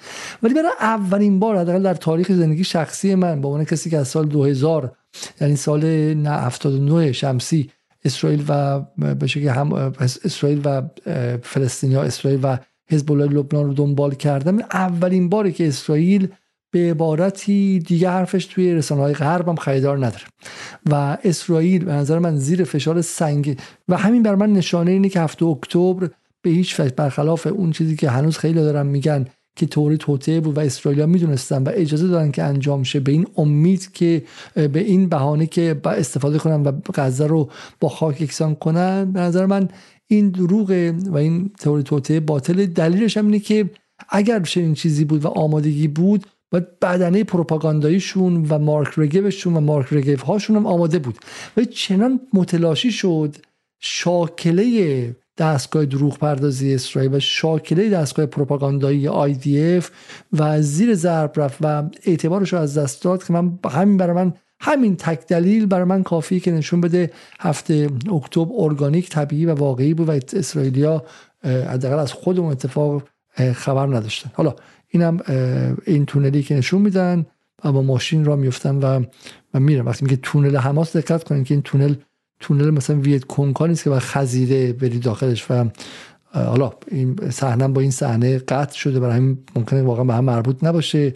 ممکن یه تونل باشه و غیره. ولی حداقل چیزی که اسرائیل نشون میدن یه بلو بک داره به قول انگلیسی. یه به شکلی ضربه می‌خوره به پشت. و اونم این که نشون میده که حماس خیلی قوی تر از اون چیزی است که اینها به افکار اسرائیل فروختن در روز هفته اکتبر که میریم و می‌گیریم و از بین میبریمش و سه روزم میایم بیرون تموم میشه. و همین نشون میده که با نیروی خیلی خیلی خیلی جدیتر سرسختتر و منسجمتر از اون که در تصورشون باشه روبرو هستن. اینم تصاویری که از ورود به این تونل ها دارن میگن. و لای بلای است. مثل کسایی که در قرن 19 می‌رفتن به اهرام مصر. درسته که حالا باید کشف کنن که کجا به کجا راه, راه داره و تونل ها چجوری به همدیگه وصل میشه و باز هم فهمی از ارت... نحوه ارتباط گیری این تونل ها با هم دیگه پیدا نمی‌کنن با این حتی وارد شدن. چه برسه بخوان منهدمش کنن و بیان بیرون. دقیقا. یکی از این فیلم هایی که فیلم خیلی زود هم شناسایی شد که این فیلم فیلم دروغینیه که به عنوان در واقع یکی از شناسایی تونل های حماس دارن داشت سعی کردن که بفروشن به افکار عمومی. این مثلا متعلق بود به یک زیرزمینی که به نوعی پناهگاهی بود که پناهگاهی که ساخته شد بعد از جنگ جهانی دوم تو فضای جنگ سردی بین بلوک شرق و غرب که یه دوره مثلا احتمال درگیری مثلا جنگ هسته‌ای و اینکه یک نبرد اتمی بخواد به راه بیفته و اینها به نوعی پناهگاه های عایقی بودن که در مقابل مثلا تشعشعات رادیواکتیو و نفوذ مواد به حال نشری های مثلا مواد انفجاری هسته و اینها بخواد در مقابلش مقاومت بکنه.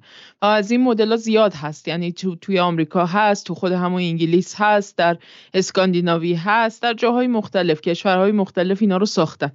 و اتفاقا من همون فیلمو که دیدم یاد یکی از این زیرزمین های افتادم. یه جایی که زندگی می‌کردیم که توی اون زیرزمینش خیلی ساختمون قدیمی بود و اونجا در واقع اون قسمت لاندری یا جایی که برای لباسشویی و اینها لباسشویی عمومی استفاده میشه و اینها تعبیه شده بود در اون منفی دو یک زیرزمین مثلا دو دو طبقه زیر سه و نگاه که کردم گفتم چقدر اینجا شبیه مثلا فلان خونه است در فلان جایی که من زندگی می‌کردم. و بعد که فیلم ها اومد و اون زیرنویسی که توییتر گذاشت برای اون ویدیو سری که بله این کشف شده که این یکی از, از یکی از فیلم های مستند فلان جا در فلان شهر در سوئد این در واقع کنده شده و بریده شده و به عنوان تونل حماس دارن میفروشن. خلاصه ولی خیلی جالبه دیگه. یعنی با همه این دروغایی که میگن به هر حال باز هم یک سری دروغهایی میگن که همچنان می‌تونه تا یه حدی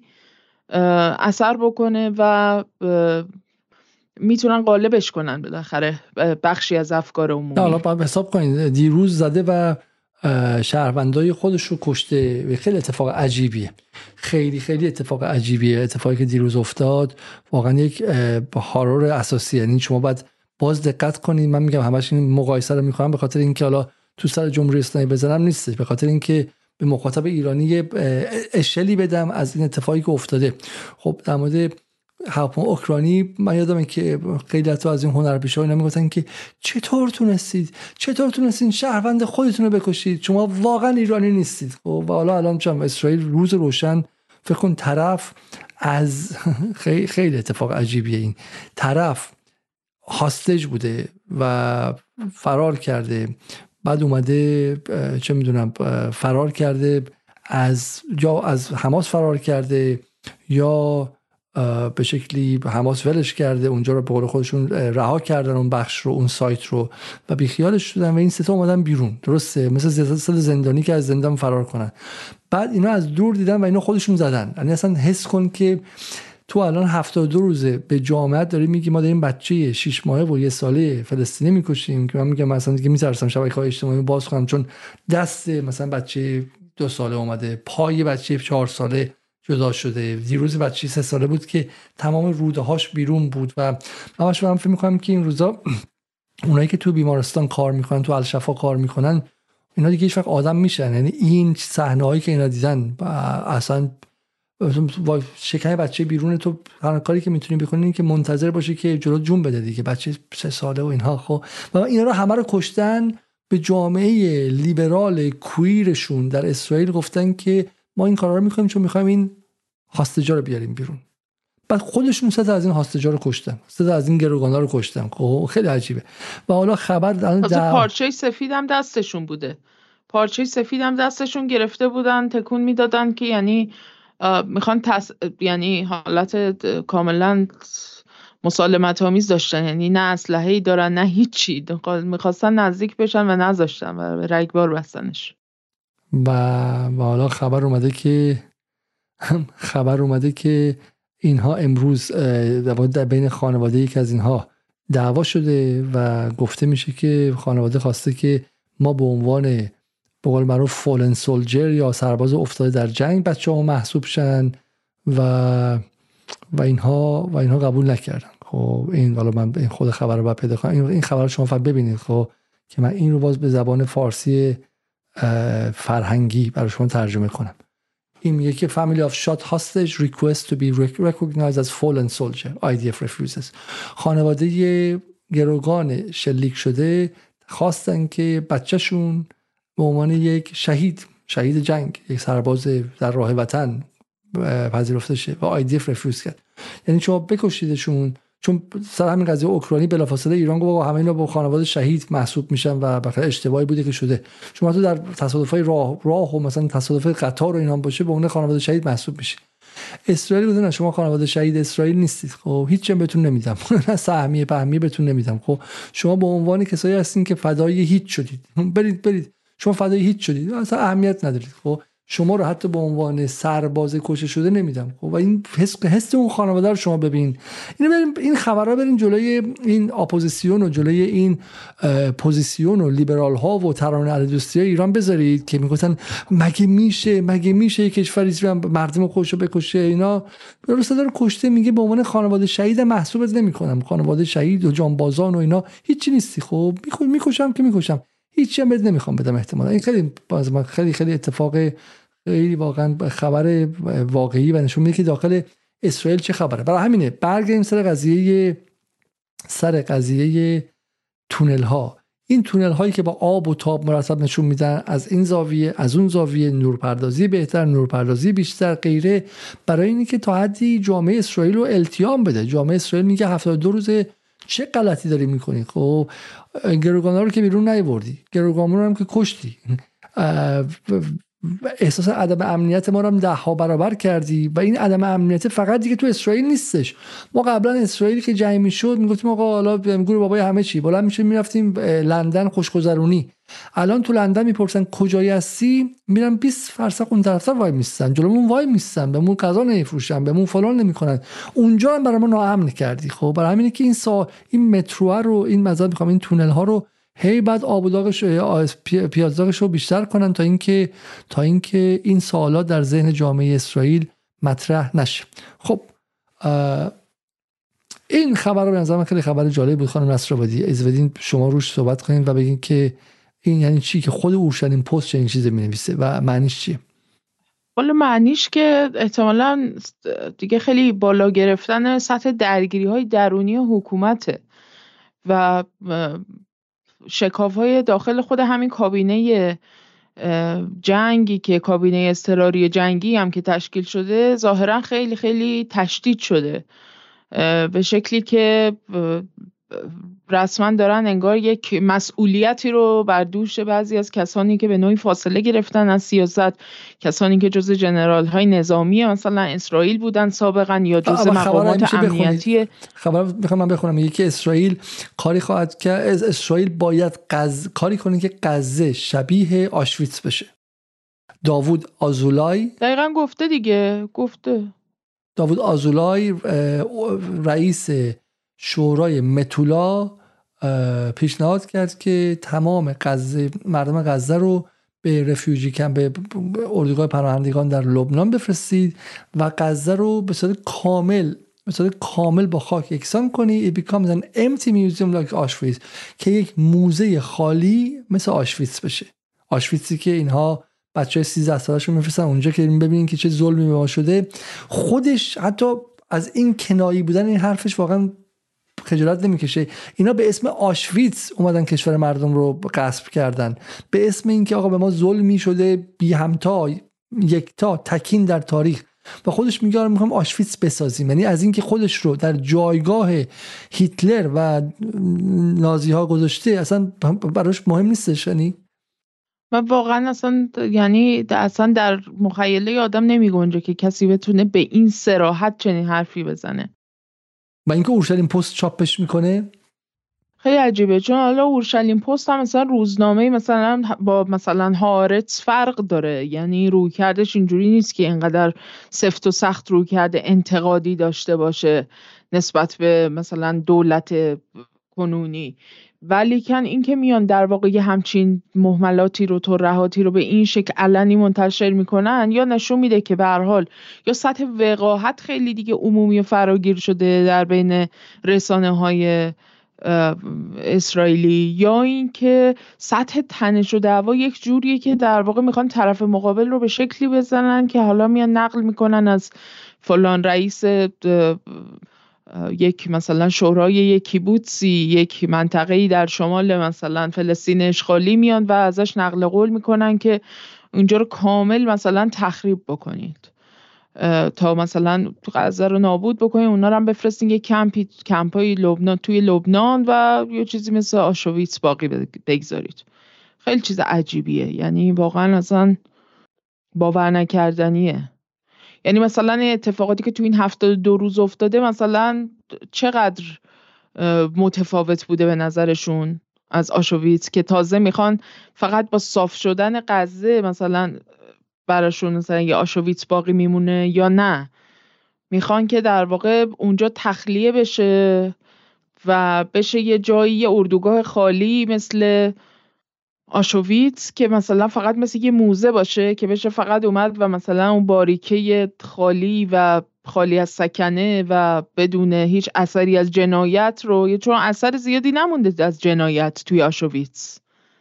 نمی‌فهمم واقعا منظورشون چیه. یعنی واقعا خیلی چیز پیچیده ایه ولی هر این خبر که دیدم واقعا همش تو ذهنم چیزی که میومد یکی یک یکی از جملاتی بود که در بیانیه برنده اخیر نوبل صلح خطاب به کمیته در واقع نوبل اومده بود توی این متن بیانیه و در مورد حیات برهنه ایرانیانی که تحت ستم یک رژیم استبدادی هستن و اینا از صحبت کرده بود و اون حیات برهنه رو دیگه شما می‌دونین دیگه چه در واقع اشاره به چه چیزی داره و داره به چه چیزی. یعنی شما مثلا تو یک همچین شرایطی در جهان چه اتفاقاتی داره میفته دارن رسما میگن که می‌خوایم غزه رو بکنیم آشویتس و شما از حیات برهنه مردم ایران صحبت می‌کنی یه سطح دیگری باز از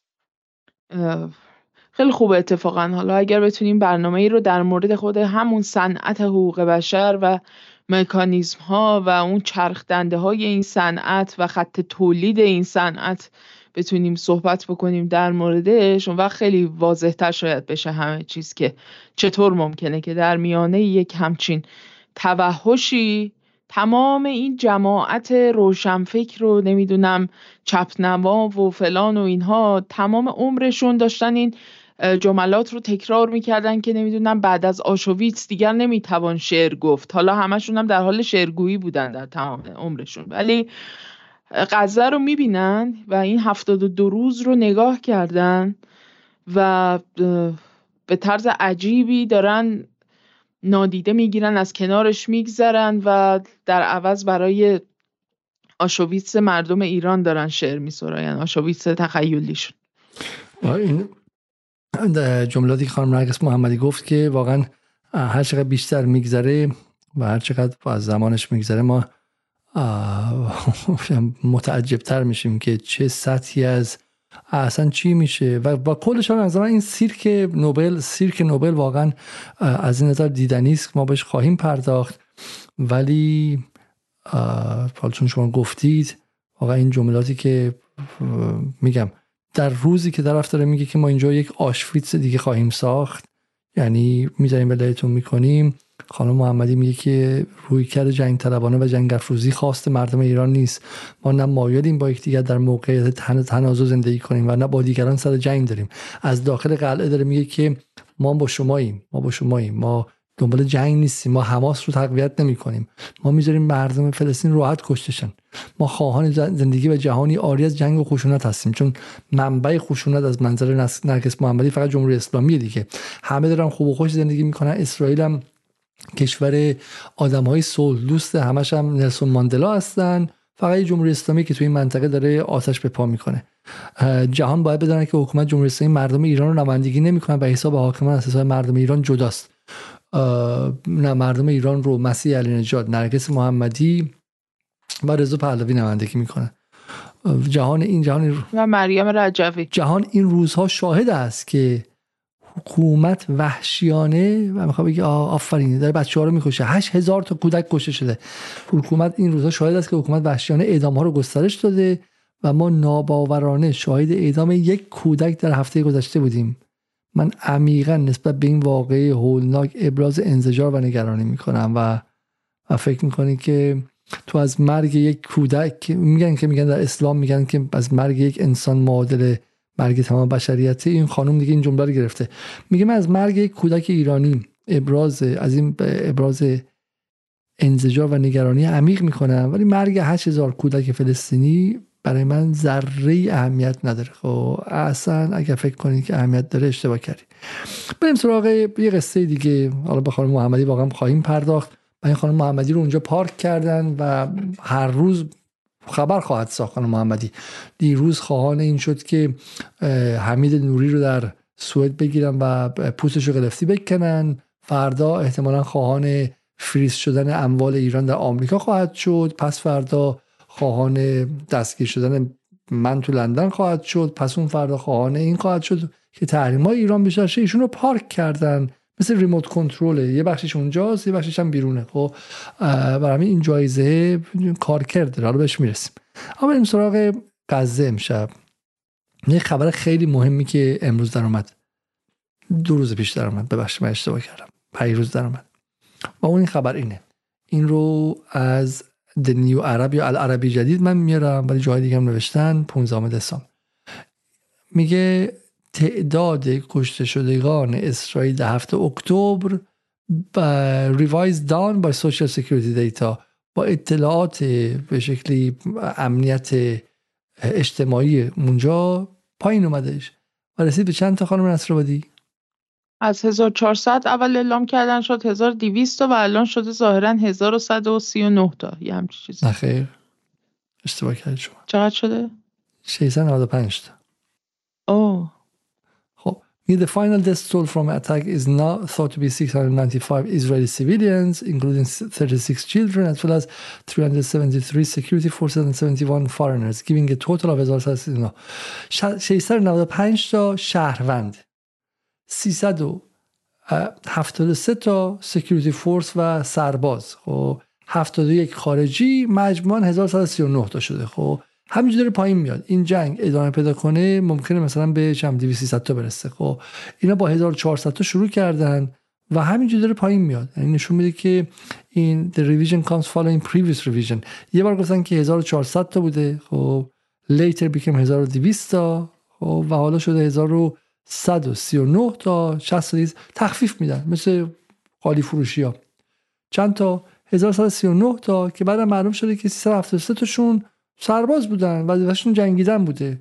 اونور حمله کرده بهشون سرباز حماس اینورم سرباز اسرائیل اینور کشته اینورم کشته. ولی سیویلیان یا شهروند عادی 695 تا بوده. بچم که گفتن بچه بیهت کردن و گردن زدن و بچه رو توی بخاری گذاشتن یا توی آون. حالا آون رو به عنوان فر غذا درست کردن می‌گفتن بچه تو اونجا گذاشتن. همه اینا 36 بچه در این بمباران ها و راکت پراکنی ها و غیره 36 بچه مردن. خب حالا واقعا بچه هیچ گناهی نداره بچه اسرائیلی هم گناهی نداره چون انتخابی نداشته در به دنیا آمدنش. خب حالا شما می‌تونید نجات پرستانه بگید نه بچه اسرائیلی گناه داره. خب شما میشه مثل اسرائیلیایی که میگن بچه فلسطینی هم باید کشته شه. ولی بچه تا بزرگ شه انتخاب کنه خیلی از این اسرائیلیا بزرگ میشن انتخاب می‌کنن از اونجا فرار می‌کنن می‌ذارن به چاک و میان تو اروپا و به ضد اسرائیل رفتار می‌کنن. مثل همین گیدون لوی و مثل خیلی از این میکو پلد و اینها اینا همه در واقع براندازان اسرائیلی هستن که در خارج از اسرائیل زندگی می‌کنن. ولی در نهایت این 37 بچه دردناکه. ولی 36 بچه کجا؟ 8000 تا بچه کجا؟ خب 8000 بچه کجا؟ و این منظرم یه قصه جالبی بود که اسرائیل دروغ رو دروغ رو دروغ گذاشت. گفتش که این یک هولوکاست کامل بوده دومین هولوکاست بزرگ تاریخ بوده و تعدادش 1400 و داره بیشتر میشه و بعد هی به تدریج کمتر شد و حالا این نکته نکته مهمیه که هر چقدر این اخبار بیرون میاد بیشتر نشون میده که دعواها دعواهایی که در داخل اسرائیل سنگینه و دارن به شکل اخبار رو خودشون بیرون میدن. و از اون سمت هم آخرین خبری که در مورد دو روز پیشه. در مورد فلسطینی هست 18700 نفر. خب بریم سراغ خبر بعدی. خانم نصر شما حرفی دارید؟ نه فقط به نظر می‌رسه که به حال این کابینه جنگی این رژیم اسرائیل داره در واقع پیروزی خودش رو از طریق تغییر آمار در واقع داره محقق می‌کنه دیگه. یعنی یکی از قدم های مهمش اول اینه که بر حال تعداد تلفات انسانی که داشتن در این هفته دو روز رو در اولین قدم بیاره پایین تر از تلفاتی که در یوم کیپور داشتن چون بر اساس در واقع آماری که منتشر شده بود از همون ابتدای شروع عملیات طوفان الاقصا گفته شد که در واقع این تعداد تلفات نسبت به تعداد روزهای اون نبرد بی سابقه بوده از زمان تأسیس این پادگان اسرائیل. و این خب این اولین قدم بود. برای اینکه رکورد رو در واقع نذارن که تغییر بکنه جابجا جا بشه. این چون به حال می‌تونست تبدیل به نقطه عطف بشه. نقطه عطف شدن عملیات طوفان در واقع طوفان الاقصا تبعات خیلی مهمی می‌تونه داشته باشه به لحاظ سیاسی و در افکار عمومی. و به این ترتیب اینا با کاهش آمار با در واقع جابجا کردن این اعداد اینکه بیارنش زیل آمار یوم کیپور تلفات یوم کیپور قرارش بدن به این ترتیب در واقع از نقطه عطف شدنش می‌خوان جلوگیری بکنن. حالا تا همینجاش هم ولی به هر حال رکوردهای خیلی قابل توجهی داره با همین آمار دستکاری شدهشون. ولی خب دیگه به هر حال می‌خوام توجهتون رو جلب کنم باز به یک اخباری که داره این روزا توی اسرائیل میاد. IDF finds killed Gaza hostages SOS sign. Chief says incident was avoidable. اون ستا پسر گروگان اسرائیلی در غزه روی پارچه سفیدشون نوشته بودن SOS کمک خب؟ و فکر کنم مثلا مادر اینا داره چی الان؟ چه احساسی داره؟ و این مادر خب ول نمی‌کنه دیگه. یعنی می‌خوام شما این به شما نشون میده که داخل اسرائیل فضا چقدر ملتهبه. فضا چقدر ملتهبه و امروز حالا حماس یه چیزی منتشر کرد شما دیده باشین یه ویدیو منتشر کرد که زمان داره میگذره برای هاستش ها درسته؟ بله و نکته مهم اینه که هرچند مثلا هفته گذشتم گفته بودن ولی مجددا این قضیه رو تاکید کردن که یعنی رهبری حماس اعلام کردن که تا زمانی که آتش بس اعلام نشه هیچ گونه گفتگویی برای تبادل اسرا نخواهند داشت و این به نظرم خیلی مسئله مهمیه و اگر که امیدوارم بتونن روی این در واقع بیستن این خودش می‌تونه در واقع یکی از مهمترین برگ هایی باشه در دست مقاومت که بتونن جلوی ادامه پیدا کردن این کشتار رو بگیرن. حالا ما این صحبت با همدیگه داشتیم با خانم و من خودم فکر می‌کنم که حماس به شکلی خب روی زمین و انتخابهاش انتخابهای درستیه و انتخابهای پیچیده تریه و باید ده ها مجهول رو در نظر بگیره. مثل اینکه مثلا در اون شرایط جنگی حتی رسیدن یه دونه کامیون غذا دارو یه کامیون یه تانکر سوخت شاید ضروری باشه و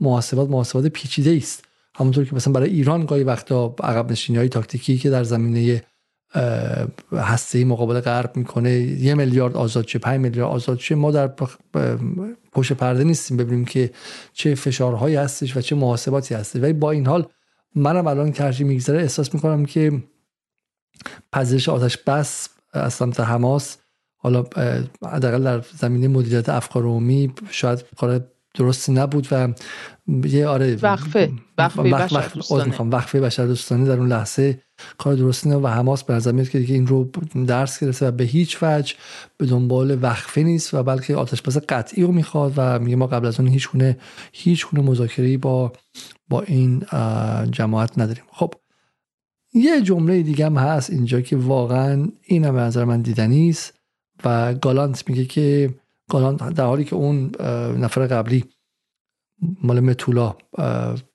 council شورای متولا. میگه که ما غزه رو آشویتس می‌کنیم. گالانت هم میگه که Israel can do in Beirut what is doing in Gaza اسرائیل با بیروت همون کارو خواهد کرد که با غزه کرد.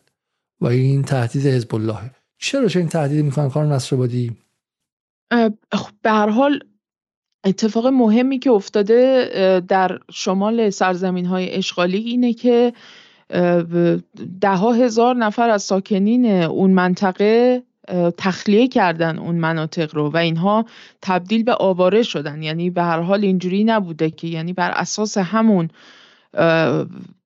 شعاری که خود حماس اعلام کرد از همون ابتدای جنگ و گفت تحجیر به تحجیر بنا بر این بود که اگر که بناست که مردم غزه رو شما آواره بکنید بعد ساکنین فلسطین در واقع فلسطین اشغالی اراضی اشغالی هم آواره بشن. اینجوری نیستش که این آواره سازی به شکل یک جانبه ادامه پیدا بکنه.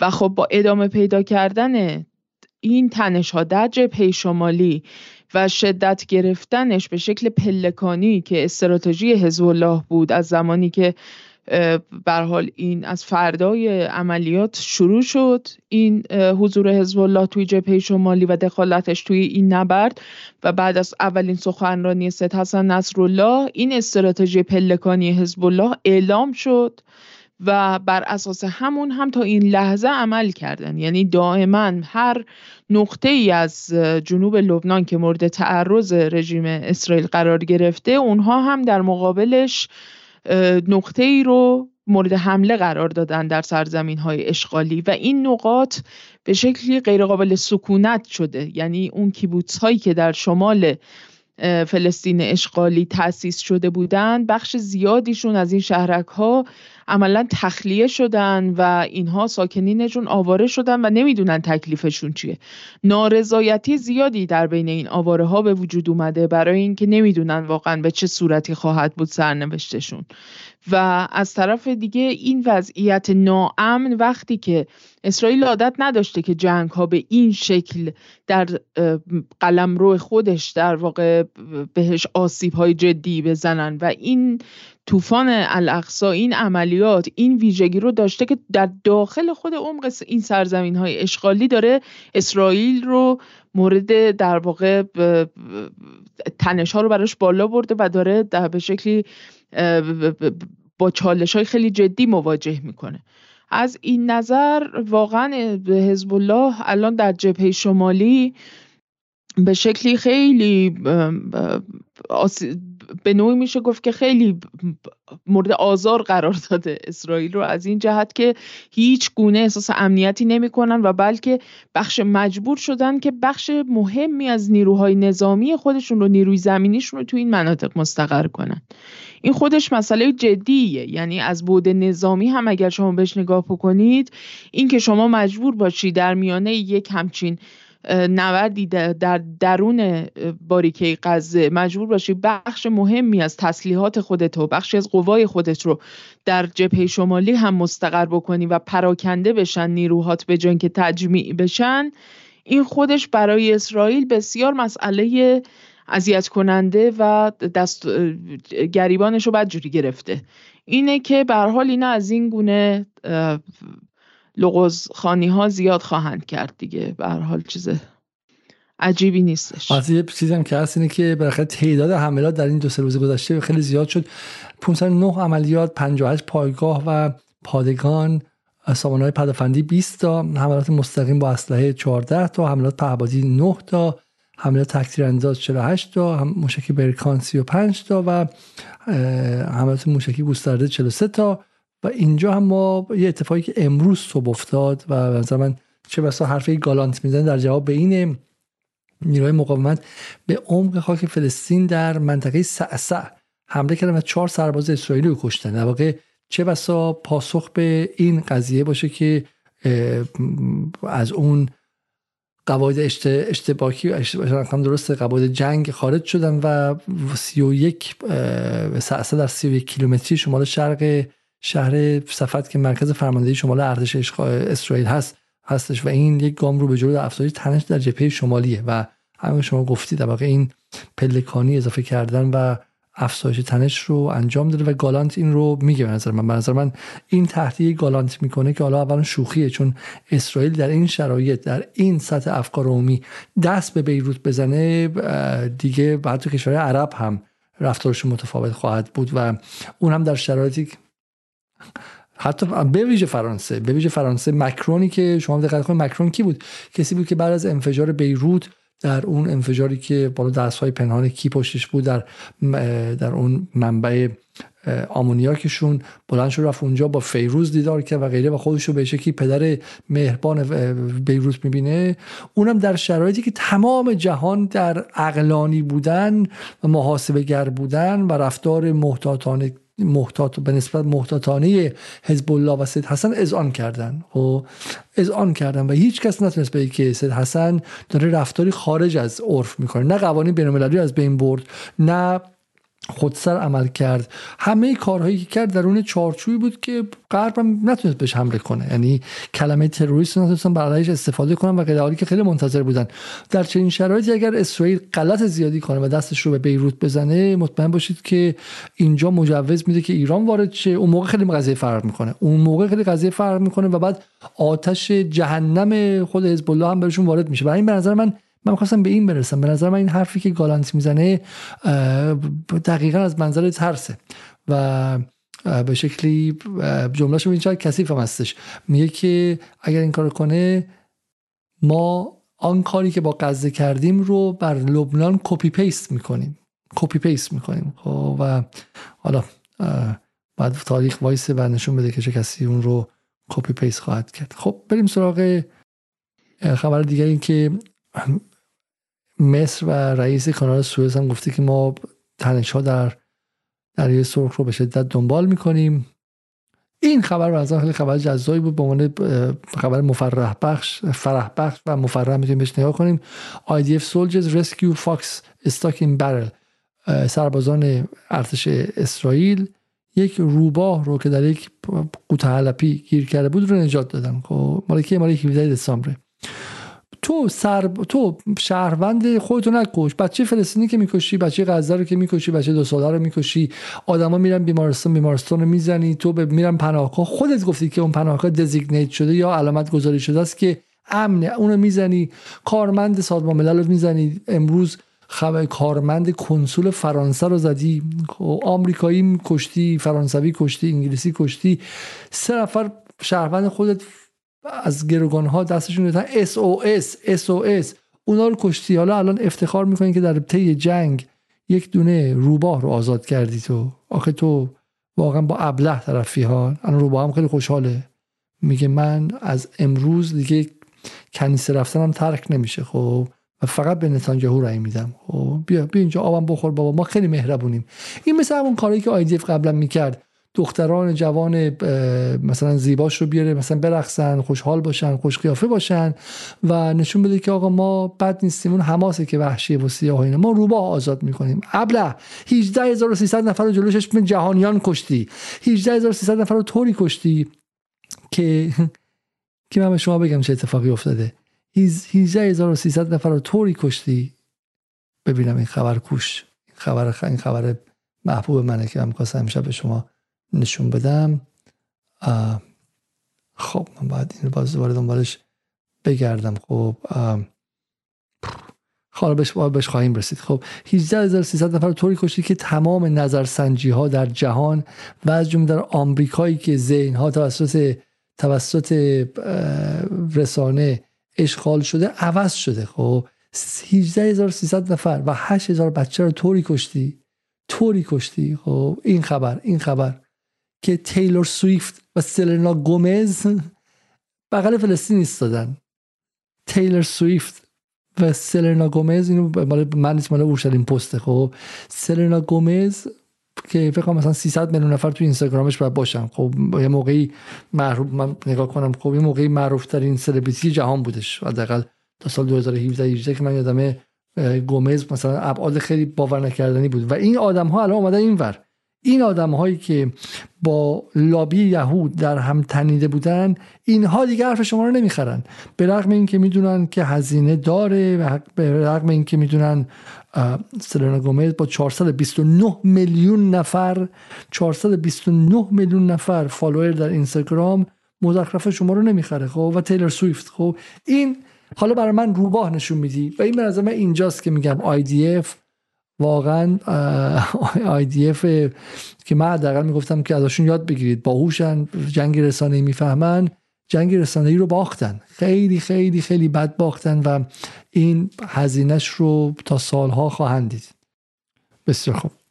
جوانان جوانان آمریکایی میگن که یهودیان ظالمن و cause for genocide not hate calls for genocide not hate speech.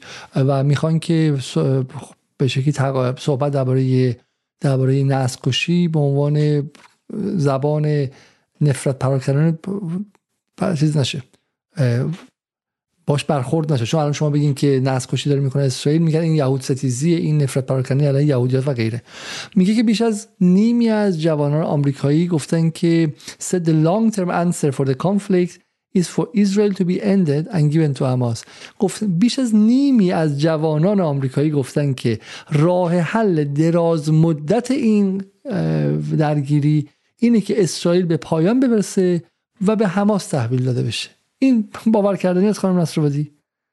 نه واقعا اصلا این نتایجی که از این نظرسنجی ها میاد بیرون واقعا خیلی جالب توجهه چون فکر نمی کنم حقیقتا هرگز تو هیچ دوره ای اسرائیلی که به شکلی یک بخشی از یک ایالت به قولی پنج و سوم ایالات متحده به حساب می اومده اینقدر در واقع مورد انتقاد قرار بگیره و به این شکل اون تبلیغاتی که اینها برای تروریست خوندن گروه های مقاومت فلسطینی تو بوق و کرنا کردن به این شکل کاملا لوس شده باشه تو افکار عمومی. به شکلی که بگن باید اونجا رو تحویل بده به مردم اسرائیل. حالا من نمی‌دونم منظورشون صرفا اون باریکه غزه و کرانه باختری و اینهاست که کل سرزمین های اشغالی که اگه اینجوری باشه که حقیقتا خیلی قابل توجه خواهد بود که اساسا اینا به رسمیت هم نمی‌شناسن. یعنی دیگه کشور اسرائیلی رو. از این نظر این نکته خیلی مهمی باید باشه. یعنی خیلی حتما این مسئله رو باید روش خیلی کار بشه دیگه توی این اندیشکده های آمریکایی. برای اینکه ببینن چون ظاهرا رأی ها هم اینجور که گفته بای پارتیزانن یعنی از هر دو حزب دموکرات و حزب جمهوری خواه. یعنی کسانی که هوادار هر دو حزب هستن. و خب این خیلی جالبه. حالا خیلی جالبه که این نسلی البته و و عوض میشه با نسل بعدی چون مثلا این عدد عجیبه. 67 درصد یانگ امریکنز آمریکایی جوان بین 18 تا 24 سال معتقدن که Jews as a class are یهودیان ظالمن خب؟ و باید به عنوان ظالم باشون برخورد شه و این رو میگم جمهوری اسلامی انجام نداده. Harris Insights and Analytics and Harvard University Center for American Political Studies CAPS انجام داده. The poll conducted among بین 2000 تا آدم هم بوده. و میگه که موردن 51 درصد اینها معتقدن که بعد این به شکل کانفلیکت اینه که بعد اسرائیل پایان بپذیره. اسرائیل تو بی اندد به عنوان پروژه بعد به پایان بپذیره. خب؟ و به حماس داده بشه. Although another question on the poll asking if Israel has the right to exist ولی 69 درصد گفتن که نه اسرائیل حق حیات داره. خب حالا ما بگی که اینا خیلی مثلا بچهای باهوشی نیستن و خیلی عقلشون نمی‌رسه. ولی پایین که میری میگه که ادیشن 84 درصد آمریکایی‌ها گفتن که حملات 7 اکتبر تروریست اتک وقتی که این عدد فرق می‌کنه برای اینکه خیلیشون سنهای بالاتر هستن. خب ولی این در سن پایین یه قضیه کاملا متفاوته. بین 18 تا 24 ساله 73 درصد said they thought it was a terrorist attack and three fourths said it was genocidal in nature but 60% also said that it could be justified by the grievances of Palestine این خیلی عدد جالبیه. 73 درصد از این بچه های جوان 18 تا 24 ساله گفتن که این حمله 7 اکتبر تروریستی بودهش 66 درصد گفتن که در بطن خودش یه مقدار حالت نسل‌کشی داشت. این هر کی یهودی بود و کشتن کاری نداشتن که سرباز بود یا نه. ولی 60 درصدش گفتن که با رنگ با فهم رنجی که به فلسطین رفته این قابل توجیهه. میشه فهمید چرا این کارو کردم. این خیلی دقیقا همون حرف زدن که فینکلشتاین زده. درسته؟ فینکلشتاین گفت من بعد از اینکه مطلع شدم از اینکه حماس تو هفت اکتبر چی کار کرده من هم فینکلشتاین از کجا مطلع شده؟ در حالی که همه اطلاعات از طرف آی اومده. ولی گفتش که من دفاع نمی کنم ولی می‌فهمم که این رنجی که اینا کشیدن چی بوده و غیره. و این نظر من خیلی خیلی یا حتی دبیر کل سازمان ملل یعنی خود گوتریش هم جزء یعنی اولین مواضعی که گرفت و خیلی شدید بهش واکنش نشون دادن لابی های اسرائیل و آمریکا و اینها همینو گفت. یعنی گفت شما باید context وقوع جنایت رو در نظر بگیرید. مگه ناگهان این اتفاقی که حالا افتاده محکوم می‌کنیم مثلا اقدامات حماس رو اقدامات درستی نبوده ولی کن بدون out of context به خارج از زمینه که نمی‌تونید شما در نظر بگیرید که این یه جنایتیه که هفتاد سال سابقه داره. پشت سرش سابقه است و این خیلی مهمه. میگه که دو سوم آمریکایی‌های بین 18 26 سال معتقدن که بعد یک آتش بس بلا شرط رو بپذیره و که حتی گروگان ها در داخل غزه قرار میده باقی می‌ذاره و حماس رو هم بر سر قدرت می‌ذاره. این از این نظر مهمه. من میگم چرا این مهمه این. این 18 تا 24 ساله ها موتور رای دهنده دموکرات هستن همیشه. اینا کسایی هستن که سال 2008 اوباما رو به قدرت رسوندن. مثل ایران. بچه جوون هایی بودن که رفتن واسه خاتمی رای جمع کردن. سال 88 دنبال موسوی را افتادن. برای روحانی رفتن جمع کردن. بدنه ای که به دموکراتان نزدیکتر اونجا خب؟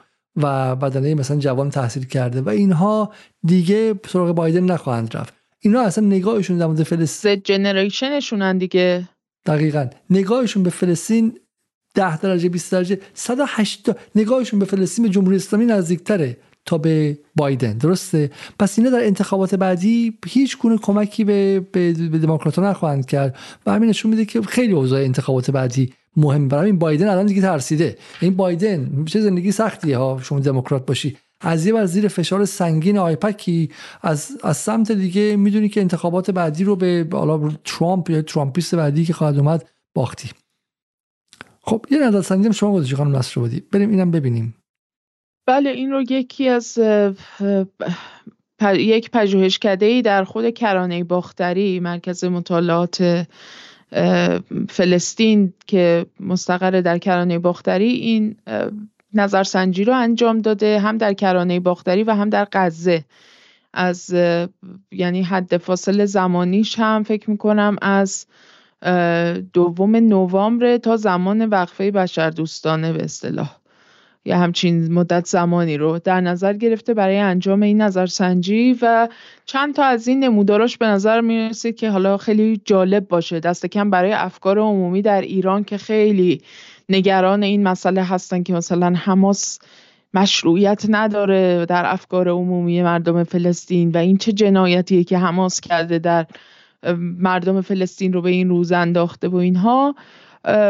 خب این نظرسنجی نشون میده که در کرانه باختری 82 درصد مردم معتقد هستند که تصمیمی که حماس گرفته بوده برای اینکه عملیات طوفان الاقصا رو در هفتم اکتبر انجام بده تصمیم درستی بوده. دوازده درصد هم در کرانه باختری معتقد هستند که تصمیم غلطی بوده و 6 درصد هم جوابی ندادن یا نمی‌دونستن که دقیقا چی جواب بدن. مطمئن نبودن از پاسخشون. در نوار غزه 57 درصد مردم گفتن که تصمیم درستی بوده. 37 درصد هم گفتن که تصمیم غلطی بوده و 5 درصد هم مردد بودن. در مجموع آمار در بین بخش های مختلفی که این نظرسنجی صورت گرفته آمار تجمیعی میگه که 72 درصد فلسطینی ها معتقد هستند که این تصمیم انجام عملیات طوفان الاقصا توسط حماس تصمیم درستی بوده و 22 درصد با این تصمیم مخالف هستند و 6 درصد هم ممتنع نظرشون چیزی که تو اینجا نیامده اینه که تمام این آمار به نسبت قبل از هفته اکتبر بیشتر شده. درسته؟ و در واقع حمایت برای این کار بیشتر شده. بسیار خوب. حالا اینا رو با واردش نشیم تخصصی میشه درسته؟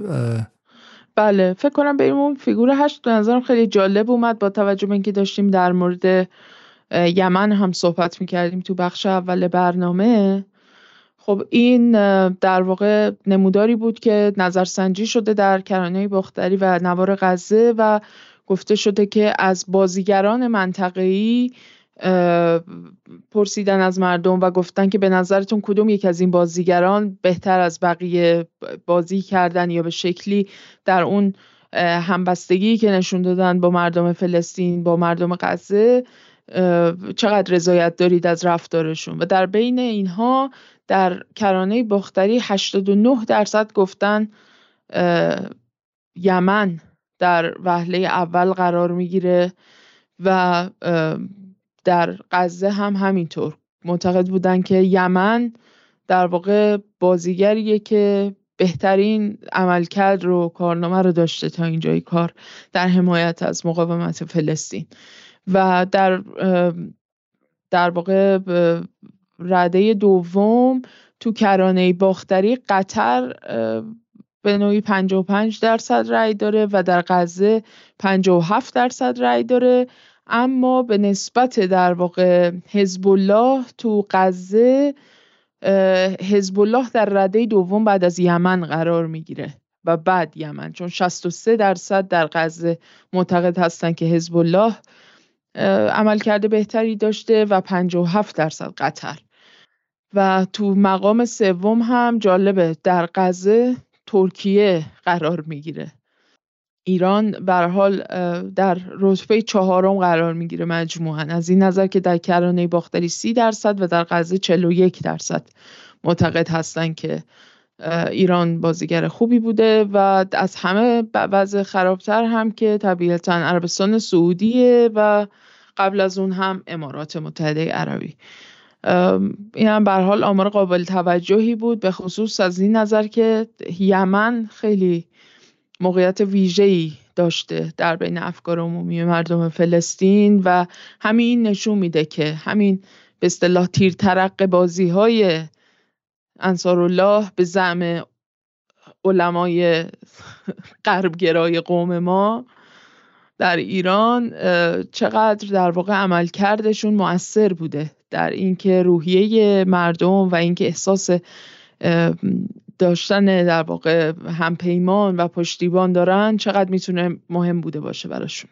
این هم ازم بعد ببینیم. میگه که از مردم در غزه و کرانه باختری پرسیدن که کارهایی که اسرائیل کرده آیا جنایت جنگی هن؟ غزه 97 درصد بله وست بانک 94 درصد بله و مجموع 95 درصد. پرسن کاری که حماس کرده چی؟ در غزه 17 درصد گفتن بله کاری که حماس هم در هفته اکتبر کرده جنایت جنگی بوده و 5 درصد در کرانه باختری گفتن. نشون میده کرانه باختریشون دور از آتش هم هست احتمالاً به شکل آتیشش هم تندتره و دفاعش هم از مقاومت خیلی تندتره. و من واقعا برام جالبه که اسرائیل خواب اینو دیده که اون دولت فاسد خودگردان رو از اونجا بخواد برده تو غزه‌م copy paste کنه به قول خودشون. و من واقعا گمان می‌کنم که شورش علیه دولت خودگردان در کرانه باختری بسیار بسیار محتمل و یکی از اصلی ترین سناریو خواهد بود و واقعا بین بدنه مردم عادی در کرانه باختری و دولت فاس دولت که واقعا نمیشه خب این گروه فاسد خودگردان که آبروی فلسطین بردن درگیری های خیلی زیادی رو ما در آینده خواهیم داشت. یه خبر دیگه هم هستش که ما دیگه باشه باش به سمت پایان برنامه میریم. این خبر از این نظر مهمه که بسیار خوب. اردن وجود یک پل زمینی برای دور زدن حوسی ها به سمت اسرائیل رو انکار می‌کنه. خب ماجرا چیه ماجرا اینه که روز شنبه والا که یک شنبه خبرگزاری گونم اسرائیلیه گفتش که the pilot for new یک عملیات آزمایشی برای یک خط عبور کامیون ها که از یک بندر در دوبه شروع شن از عربستان سعودی بگذرن به اردن برسن به اسرائیل برسن تموم شده با موفقیت. خب و اولین ده کامیون هم که آزمایشی بودن موفق انجام شدن.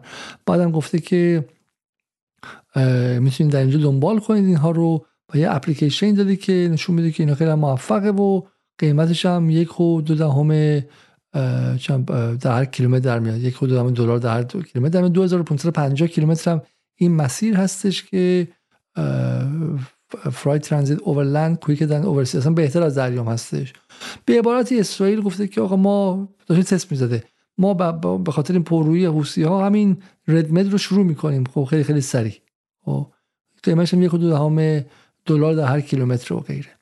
اتفاقی که افتاده بلافاصله وزیر وزیر ارتباطات اردن in Jordan Transport Ministry told the Jordan News Agency که این هیچ واقعیتی نداره و اینا مزخرف محضه.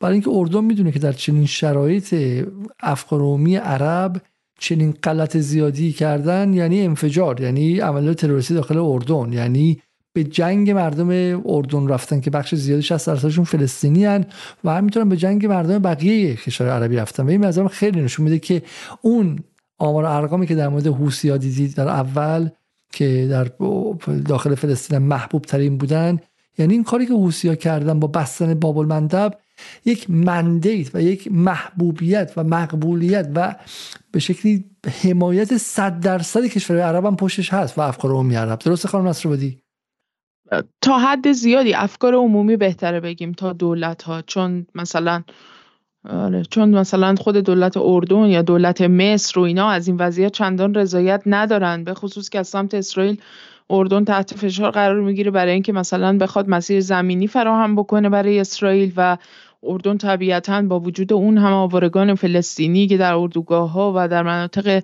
مختلف در اردن ساکن هستن یه جورایی مینگذاری شده است برای دولت اگر که بخواد چنین اقدامی انجام بده. یه جمله جالبی که بود این بود که خیلی زودم این خبر از روش پریده بود. یعنی جرزلم پست خیلی با به شکل چطوری میگن؟ خیلی هوشمندانه ازش پریده بود. این بود که گفته بود از بحرین این مسافت 1700 کیلومتر یعنی مسافت کمتره. ولی به حال این از دبی اومده. این یعنی چی؟ یعنی از بح... حتی بحرین قبول نکرد. یعنی بحرین که یکی از اولین کشورهای حاجی خلیج فارس بود که رو پروژه تطبیع یا عادی سازی روابط با اسرائیل رو جلو برد به دلیل اینکه افکار عمومی بحرین به شدت ضد اسرائیلی هستن و خیلی متفاوتن از حاکمان بحرین. جرأت نکردن این کار رو انجام بدن و این اتفاق از دوبه افتاده. یعنی امارات بوده که به شکلی مبدع حالا این اقدامی بوده که صورت گرفته با اینها. از این نظر اینم جالبه. یعنی که بحرین حتی حاضر نیستش چنین فداکاری برای اسرائیل بکنه. خب اخبار رو تمام می‌کنیم با این خبر باور نکردنی و به ظاهر خوب که آلمان و انگلیس وزرای خارجشون استرس نیت فور sustainable ceasefire soon but not right now که بر لزوم یک آتش بس پایدار پایدار نه از این وقفه پنج ساعته و دو روز و اینا. تاکید کردن به زودی گرچه نه همین الان. یعنی به اسرائیل گفتن که ببین چند تا بچه دیگه باید بکشی؟ می‌خوام مثلا هزار بچه دیگه بسته 800 بچه دیگه بسته. چه نمی‌خواد همین الان دستتو بکشی؟ تو الان هنوز باید بچه بکشی. تو هنوز باید بچه بکشی. ولی آماده باش که به زودی در دو سه روز آینده دیگه باید دستا رو چیز کنی بکشی بیرون از کشتن بچه ها خب خیلی واقعا جالب. مثلا زبان واقعا جالبه. هم نشون میده که اروپا زیر فشار افکار خودش و زیر فشار روابطش با کشورهای عربی احتمالا و غیره. اروپا دیگه احساس می‌کنه که زیاده روی شده. ولی بازم زبانشون انزجار برانگیز و کسافت مطلقه. خب اگر این غیر قابل قبوله اگر این چیزی است که به قول خودتون در روزنامه گاردین خب در اینجا گاردین اینهاش در اینجا به نقل از کی؟ به نقل از emergency department شیفا هاسپیتال is a bloodbath. WHO WHO یعنی سازمان بهداشت جهانی. خب این جمله رو گوش کنید. این دیگه مال چیزی نیست. سازمان بهداشت جهانیه. من اینکه شما مثل ترامپ باشی بگی با اینم مخالفم من. سازمان بهداشت جهانی میگه که بخش اورژانس بیمارستان الشفا حمام خونه حمام خونه. و بعد اینور آقای مکرون و آقای به شکلی وزیر خارجه وزیر خارجه آلمان بربوک میگن که باید دیگه اسرائیل یواش یواش آدم کشی رو بس کنه. اصلا باور نکرده این سطح از کسافت رو ما واقعا ندیدیم. خب خانم مسئول در این شما چه نظری دارید؟ فرانسه که راهشون از این سوا کرد درسته؟ یعنی آلمان انگلیس سمت ایستادن فرانسه سمت دیگه وایسا و خیلی خیلی محکمتر فرانسه برخورد کرد. درست فهمیدم من؟ بله فرانسه کلا در اگه به جنگ اوکراین هم رجوع بکنیم به خاطر بیاریم. جزء دولت هایی بودش که خیلی زیاد همراه نبود از ابتدا و تلاش می‌کرد که به شکلی این اتفاق بخواد به تاخیر بیفته و چندان تمایلی نداشت که بخواد اون خطی که در واقع آمریکا صادر کرده رو بخواد دقیق جلو ببره. برخلاف آلمان این شکاف به حال بین آلمان و فرانسه هست در رفتارشون در چارچوب بلوک ناتو و اگر چاره ای داشت فرانسه یعنی صاحب یک ارتش ملی بود یا دست کم اتحادیه اروپا برای خودش یک ارتش اتحادیه ای داشت ارتش متحدی تو چارچوب اتحادیه ایو داشت. احتمالا فرانسه تو خیلی موارد در واقع ممکن بود که شاهد این باشیم که سراحتا خطش از آمریکا جدا بکنه و خیلی دل خوشی ندارن از این مدل در واقع جنگ افروزی و دخالتگری هایی که ایالات متحده داره صورت میده در مناطق مختلف. ولی به هر حال آلمان همونجور که تو اوکراین هم دیدیم به قیمت نابود کردن صنعت خودش به قیمت به عقب بردن اقتصاد خودش پیروی کرد از اون دستور یا دیرکتیوی که به حال از واشنگتن صادر شده بود و در چارچوب ناتو باید پیگیری می‌شد و خیلی نزدیک به انگلیس و آمریکا عمل کرد. چه در جنگ غزه چه در اوکراین و احتمالا همچنان هم به همین مسیر ادامه خواهد داد. بسیار خوب.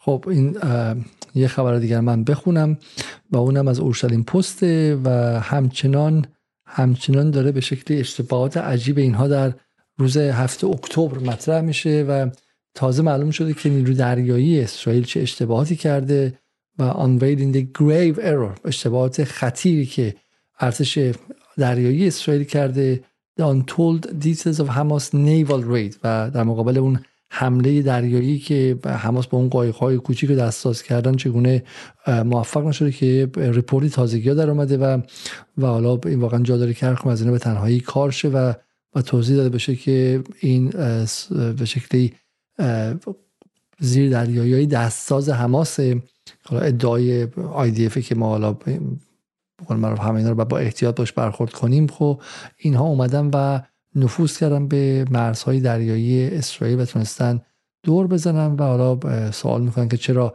اسرائیل آماده این قضیه نبود از این بگذاریم و من فقط یک خبر در واقع پایانی برای شما بگم. این خبرم از من خبر خیلی خیلی جالبیه که سطح دعوا در خارج رو هم در کشور کشور غربی رو نشون میده. معلم یهودی در جورجیای آمریکا یهودی در مدرسه یک بچه کلاس هفتم رو که میشه دوم دبیرستان رو تهدید کرد در دوم دبیرستان دوم راهنمایی سابق میشه. من سال اول دبیرستان میشه. تهدید که گردن تو می‌زنم.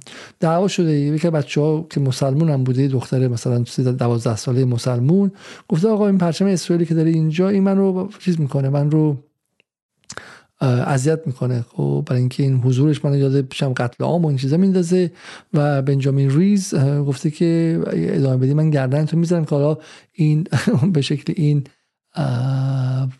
و کلی فوش اینا داده و ولو پلیس دخالت کرده. من دیدم که حالا چون مرتب در مورد میگن که انتی سمیتیزم و یهود ستیزی در حال افزایش در غرب این چیزا هستش که بخشی از آدم های یهودی و صهیونیست یهودی و غیر یهودی در غرب که این سالا عادت کرده بودن که هر غلطی خواستن بکنن و هرچی خواستن بگن و کسی جلوش نبوده در مقابل این موج جدید پرسشگری بچه های جوان اونجوری از کوره در میرن و وحشیگری می‌کنن و باطن خودشون میریزن بیرون. مثل اون منشی سابق اوباما بود گمانم اشتباه نکنم درسته که گندش در اومد کرد به اون کبابی مصری حمله کرده بود و, و بعد همچنان به شکلی مجبوری که پلیس دخالت کنه. اما نکته پایانی که من می‌خوام برای این بحث بگم اینه اینی که شما برای فهم جنگ رسانه‌ای کافی که صفحه اول بی بی سی رو نگاه کنید خبر اولش هستش که کراز استریپ 8 trucks of food and supplies at Gaza Rafah crossing. اشاره داره به به شکلی گشنگی مردم در غزه که چگونه غذاها رو گرفتن بهش حمله کردن. از گرسنگی دومیش اینه که فرانسه خواستار به آتش بس میشه. سومیش درباره کشتن گروگان ها توسط اسرائیلی که خیلی وحشتناکه. بعدیش دوباره در مورد اینکه کمرون هم به دنبال آتش بسته و و بعدش در واقع خبرها و بعدم خبرهای دیگه که داره این روزا دست به دست میشه از جمله اینکه مثلا چگونه اسرائیل هزار صدها نفر رو بدون اینکه حتی دادگاهی باشه و چیزی باشه دستگیر می‌کنه. به این معنی که دیگه دیگه داره غرب داره به اسرائیل میگه وقت تمومه. وقت تمومه و دیگه ما این سیگنالی که داره میفرسته. از الان به بعد وایسی ما مجبور میشیم که رسفات کنیم و مثلا بگیم که آدم به که همه این خبرها رو بی بی سی همه این خبرها رو سی ان ان همه این خبرها رو واشنگتن پست و نیویورک تایمز از روز اول می‌تونستن داشته باشن و می‌تونستن که مانع از مرگ 18500 نفر و 8000 تا بچه در بینشون بشن. ولی نخواستن و این به شما نشون میده که رسانه رسانه واقعیت و حقیقتی که داره اما زمانی که خودش بخواد یه خورده کوچیکشو درز میده بیرون. و ما الان از تقریبا هفته پی... سه چهار روز پیش که دیگه آمریکا و انگلیس و فرانسه معتقدن که آمریکا اسرائیل باید رپاپ کنه و ببنده و جمع کنه تازه یادشون افتاده برای همین که یه خورده دارن حمله می‌کنن و یه خورده دارن نقد اسرائیل می‌کنن. خاطرتون هستش که وقتی که از سعودی خوشنود نبودن و می‌خواستن که بن سلمان عقب برونن سر قضیه خاشخشی رفته چه حجمی از جنایات دولت سعودی در هفتاد سال گذشته رو رسوا کردن. الان هم تقریبا اینجوریه و برای همین موقع مناسبی که خبرهای خارجی رو ببینید و ببینید که چی در اسرائیل داره میاد بیرون. من گمانم که پایان جنگ بحث سه چهار روز آینده است. حالا این پیش بینی ممکنه که اشتباه باشه ولی با فهمم از همین صفحه اول روزنامه ها صفحه اول بی بی سی صفحه بی بی سی فارسی رو ببینید. بی بی سی فارسی که در تقریبا پنج روز اول مرگ بچه براش مهم نبود. آرمیتا گراوند براش مهم بود. الان دو سه روزه که یواش یواش منتقد اسرائیل شده. دو تا خبر دو تا دلیل داره. یک جنگ باید تموم شه و دومیش این که می‌خوان خودشون تطهیر کنن که دستشون به با اسرائیل کلا همدست نباشه و بتونن برای جنایات بعدی هم دستی پاک شده داشته باشن. فرق رسانه غربی و لیبرال اینه که شما باید بتونی که دستت رو لحظه آخر بشوری. این در حالی که جلاد داره هنوز خون میریزه شما نیم سه روز تمام یه هفته بعضی جنگا. هفته دو روز. همدستش بودی فضا رو برای آدم کشی آماده کردی. گفتی که تا روز پنجم می‌گفتی که جنایت حماس در روز هفتم اکتبر. تموم شده. وقفه وقفه وقفه بشر دوستانه اومده. دوباره آدم کشی شروع شده. یاد افتاده که حماس تجاوز کرده. باز برای اسرائیل و جنایتش فضا سازی کردی. حالا یواش یواش میگه آقا سه روزی که تمومه. من برم سریع دستا رو بشورم تا تا صف دستشویی شلوغ نشده من زودتر برم و دستامو بشورم و این کاری که دارم می‌کنن خانم نصر جملات آخر بفرمایید که بحث تموم کنیم. نه نکته خاصی ندارم. یعنی فقط همین. یعنی به نظرم که خیلی جا داره که اتفاقا حالا امیدوارم که اولا آتش بس برقرار بشه زودتر. یعنی هر یک جان فلسطینی هم که نجات پیدا بکنه و در این جنایت به خاک نیفته یک جان عزیزه ولی به هر حال حالا بعد از اینکه این آتش بس اگر برقرار بشه به نظرم لازمه که یک بازخانی از اول در مورد روند این در یعنی این جنگ شناختی ای که ما خیلی به حال روش مانور دادیم و اینها از این منظر از منظر شناخت رسانه های جریان اصلی غرب و اینکه اینها چطور با افکار عمومی تو بره های مختلف بازی کردن داشته باشیم. این بازخانی از این جهت مهمه که می‌بینیم چطور یک سری اخبار دروغین مدام پمپاژ میشن میان بالا افکار عمومی رو گروگان می‌گیرن. یک سری پروژه های جنایتبار و خونبار رو تا سرحد نسل کشی جلو می‌برن. بعد دوباره یه قدم میان عقب و بعد دوباره می‌بینیم بعد از یک وقفه به اصطلاح بشر دوستانه دوباره همون اخبار دروغ رو مجدد به یه شکل دیگه ای پمپاژ می‌کنن. باز دوباره یه ذره عقب میشینن و این روند به هر حال از منظر اینکه فهم بهتری داشته باشیم از ریزکاری های این رسانه های خطرناک به حال خیلی مهمه به نظرم. حالا امیدوارم که در آینده فرصتش پیش بیاد هر چه زودتر. بسیاری من فقط این نکته بگم قبل از پایان برنامه این که ادی از شما منتق... نقد کرده بودیم برنامه قبلی ما رو با پروفسور محمد سهیمی و و گفته بودی که چرا مثلا ایشون بیاد این که مثلا از کمک نظامی به غزه حمایت نکنه متناقض با بقیه حرفش و غیره. اما ما رسانه هستیم. وظیفه رسانه رساندن چیز هاست و میگه که دون شود مسنجر به پیام رسان شلیک نکن. ما به اون چیزی که هست رو آوردیم ایشون فرد مهمی هستن جزی کسانی هستن که معرف خانم شیرین بودن در معرفی شدن خانم نرگس محمدی به جامعه جهانی نقش داشتن. ارتباطات وسیعی با بخش زیادی از اصلاح طلبا داشتن و اینکه حالا الان موضعشون در خیلی موارد عوض شده نکته مهمیه. اینکه هنوز برای آیه تایزاده و نگاه سیاسی آیه تایزاده که در این هفته دو روز یک کلمه از فلسطین نگفته احترام یا گفته یک کلمه هم یک کلمه گفته باشه واقعا نه بیشتر. احترام قائلن و غیره خب بخاطر چیزی که آدم ها تغییراتشون به اون شکل نیست. اما حول مسائل سیاسی ما معتقد به این هستیم که می شود اعتلاف های بزرگی درست کرد. ما نمی‌خوایم به شکلی این باشیم که مرتب هی باریک و باریک کنیم. فقط و فقط ما بعد هم همون نسخه ما از قضیه هر کسی که با اصول خیلی کلی که یکیش خروج امپریالیسم از این منطقه باشه خروج نیروهای نظامی آمریکا از منطقه باشه. دو به شکلی پایان آپارتاید باشه. در فلسطین که مهمترین آپارتاید تاریخ و وحشیانه ترین شکلش هستش اینجا باشه. ما باشون وارد گفتگو میشیم. و گروه هایی که واقعا نیتشون به این سمت باشه ما وارد گفتگو میشیم. اونها که نیستش ما وارد گفتگو انتقادی باشون میشیم و می‌خوایم اینها رو بشناسیم. غیر از اینکه جامعه ایران بخش زیادیش بالاخره هنوز با اصلاح طلبان همراهی و همدلی داره. برای همین این نگاه شما که اینو واسه چی آوردی اونو برای چی آوردی برای چی آوردی خب میشم صدا و سیما و صدا سیما با کیفیت درجه یک بدون قطعی صدا بدون قطعی تصویر با آدمای خیلی خیلی خوش تر از من و به شکلی با میگم با تبلیغات قشنگ قشنگ وسطش اونجا هستش و نیاز نداری که از فیلتر شکن و چیزا استفاده کنیم. ما اینجا می‌خوایم سعی کنیم صداهای مختلف شنیده شه و شخصا هم من به عنوان علی علیزاده دوست دارم که برای فلسطین که عمیقا بهش معتقدم بتونم ائتلاف های وسیعتری شکل بدم و با افرادی که حتی در خیلی موارد دیگه اختلاف دارم اما حول مسئله فلسطین بتونم بشینم و بگم آقا ما اینجا با هم دیگه یک ائتلاف تشکیل میدیم و حول این امر مبارزه مشترک می‌کنیم. برای همین من از این دعوت از آقای سعیمی عمیقا دفاع می‌کنم و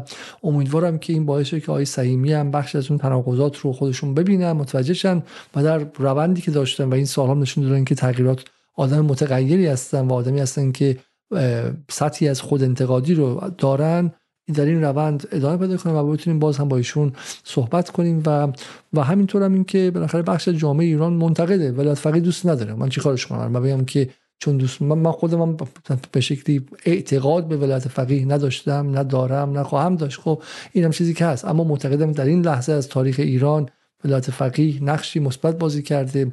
این بستگی به ادامهش داره و غیره.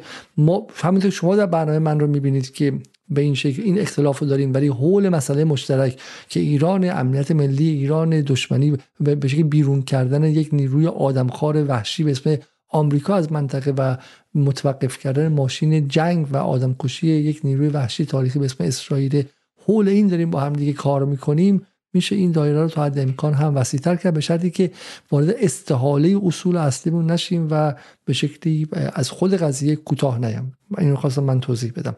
تا برنامه دیگر که فردا شب خواهد بود با شما خدافزی می‌کنم. قبل از رفتن لطفا برنامه رو لایک کنید و همینطور هم اگر می‌تونید در paypal.com paypal.me خط مایل جدال و همینطور هم اون جایی که اعلام میشه پترون و غیره.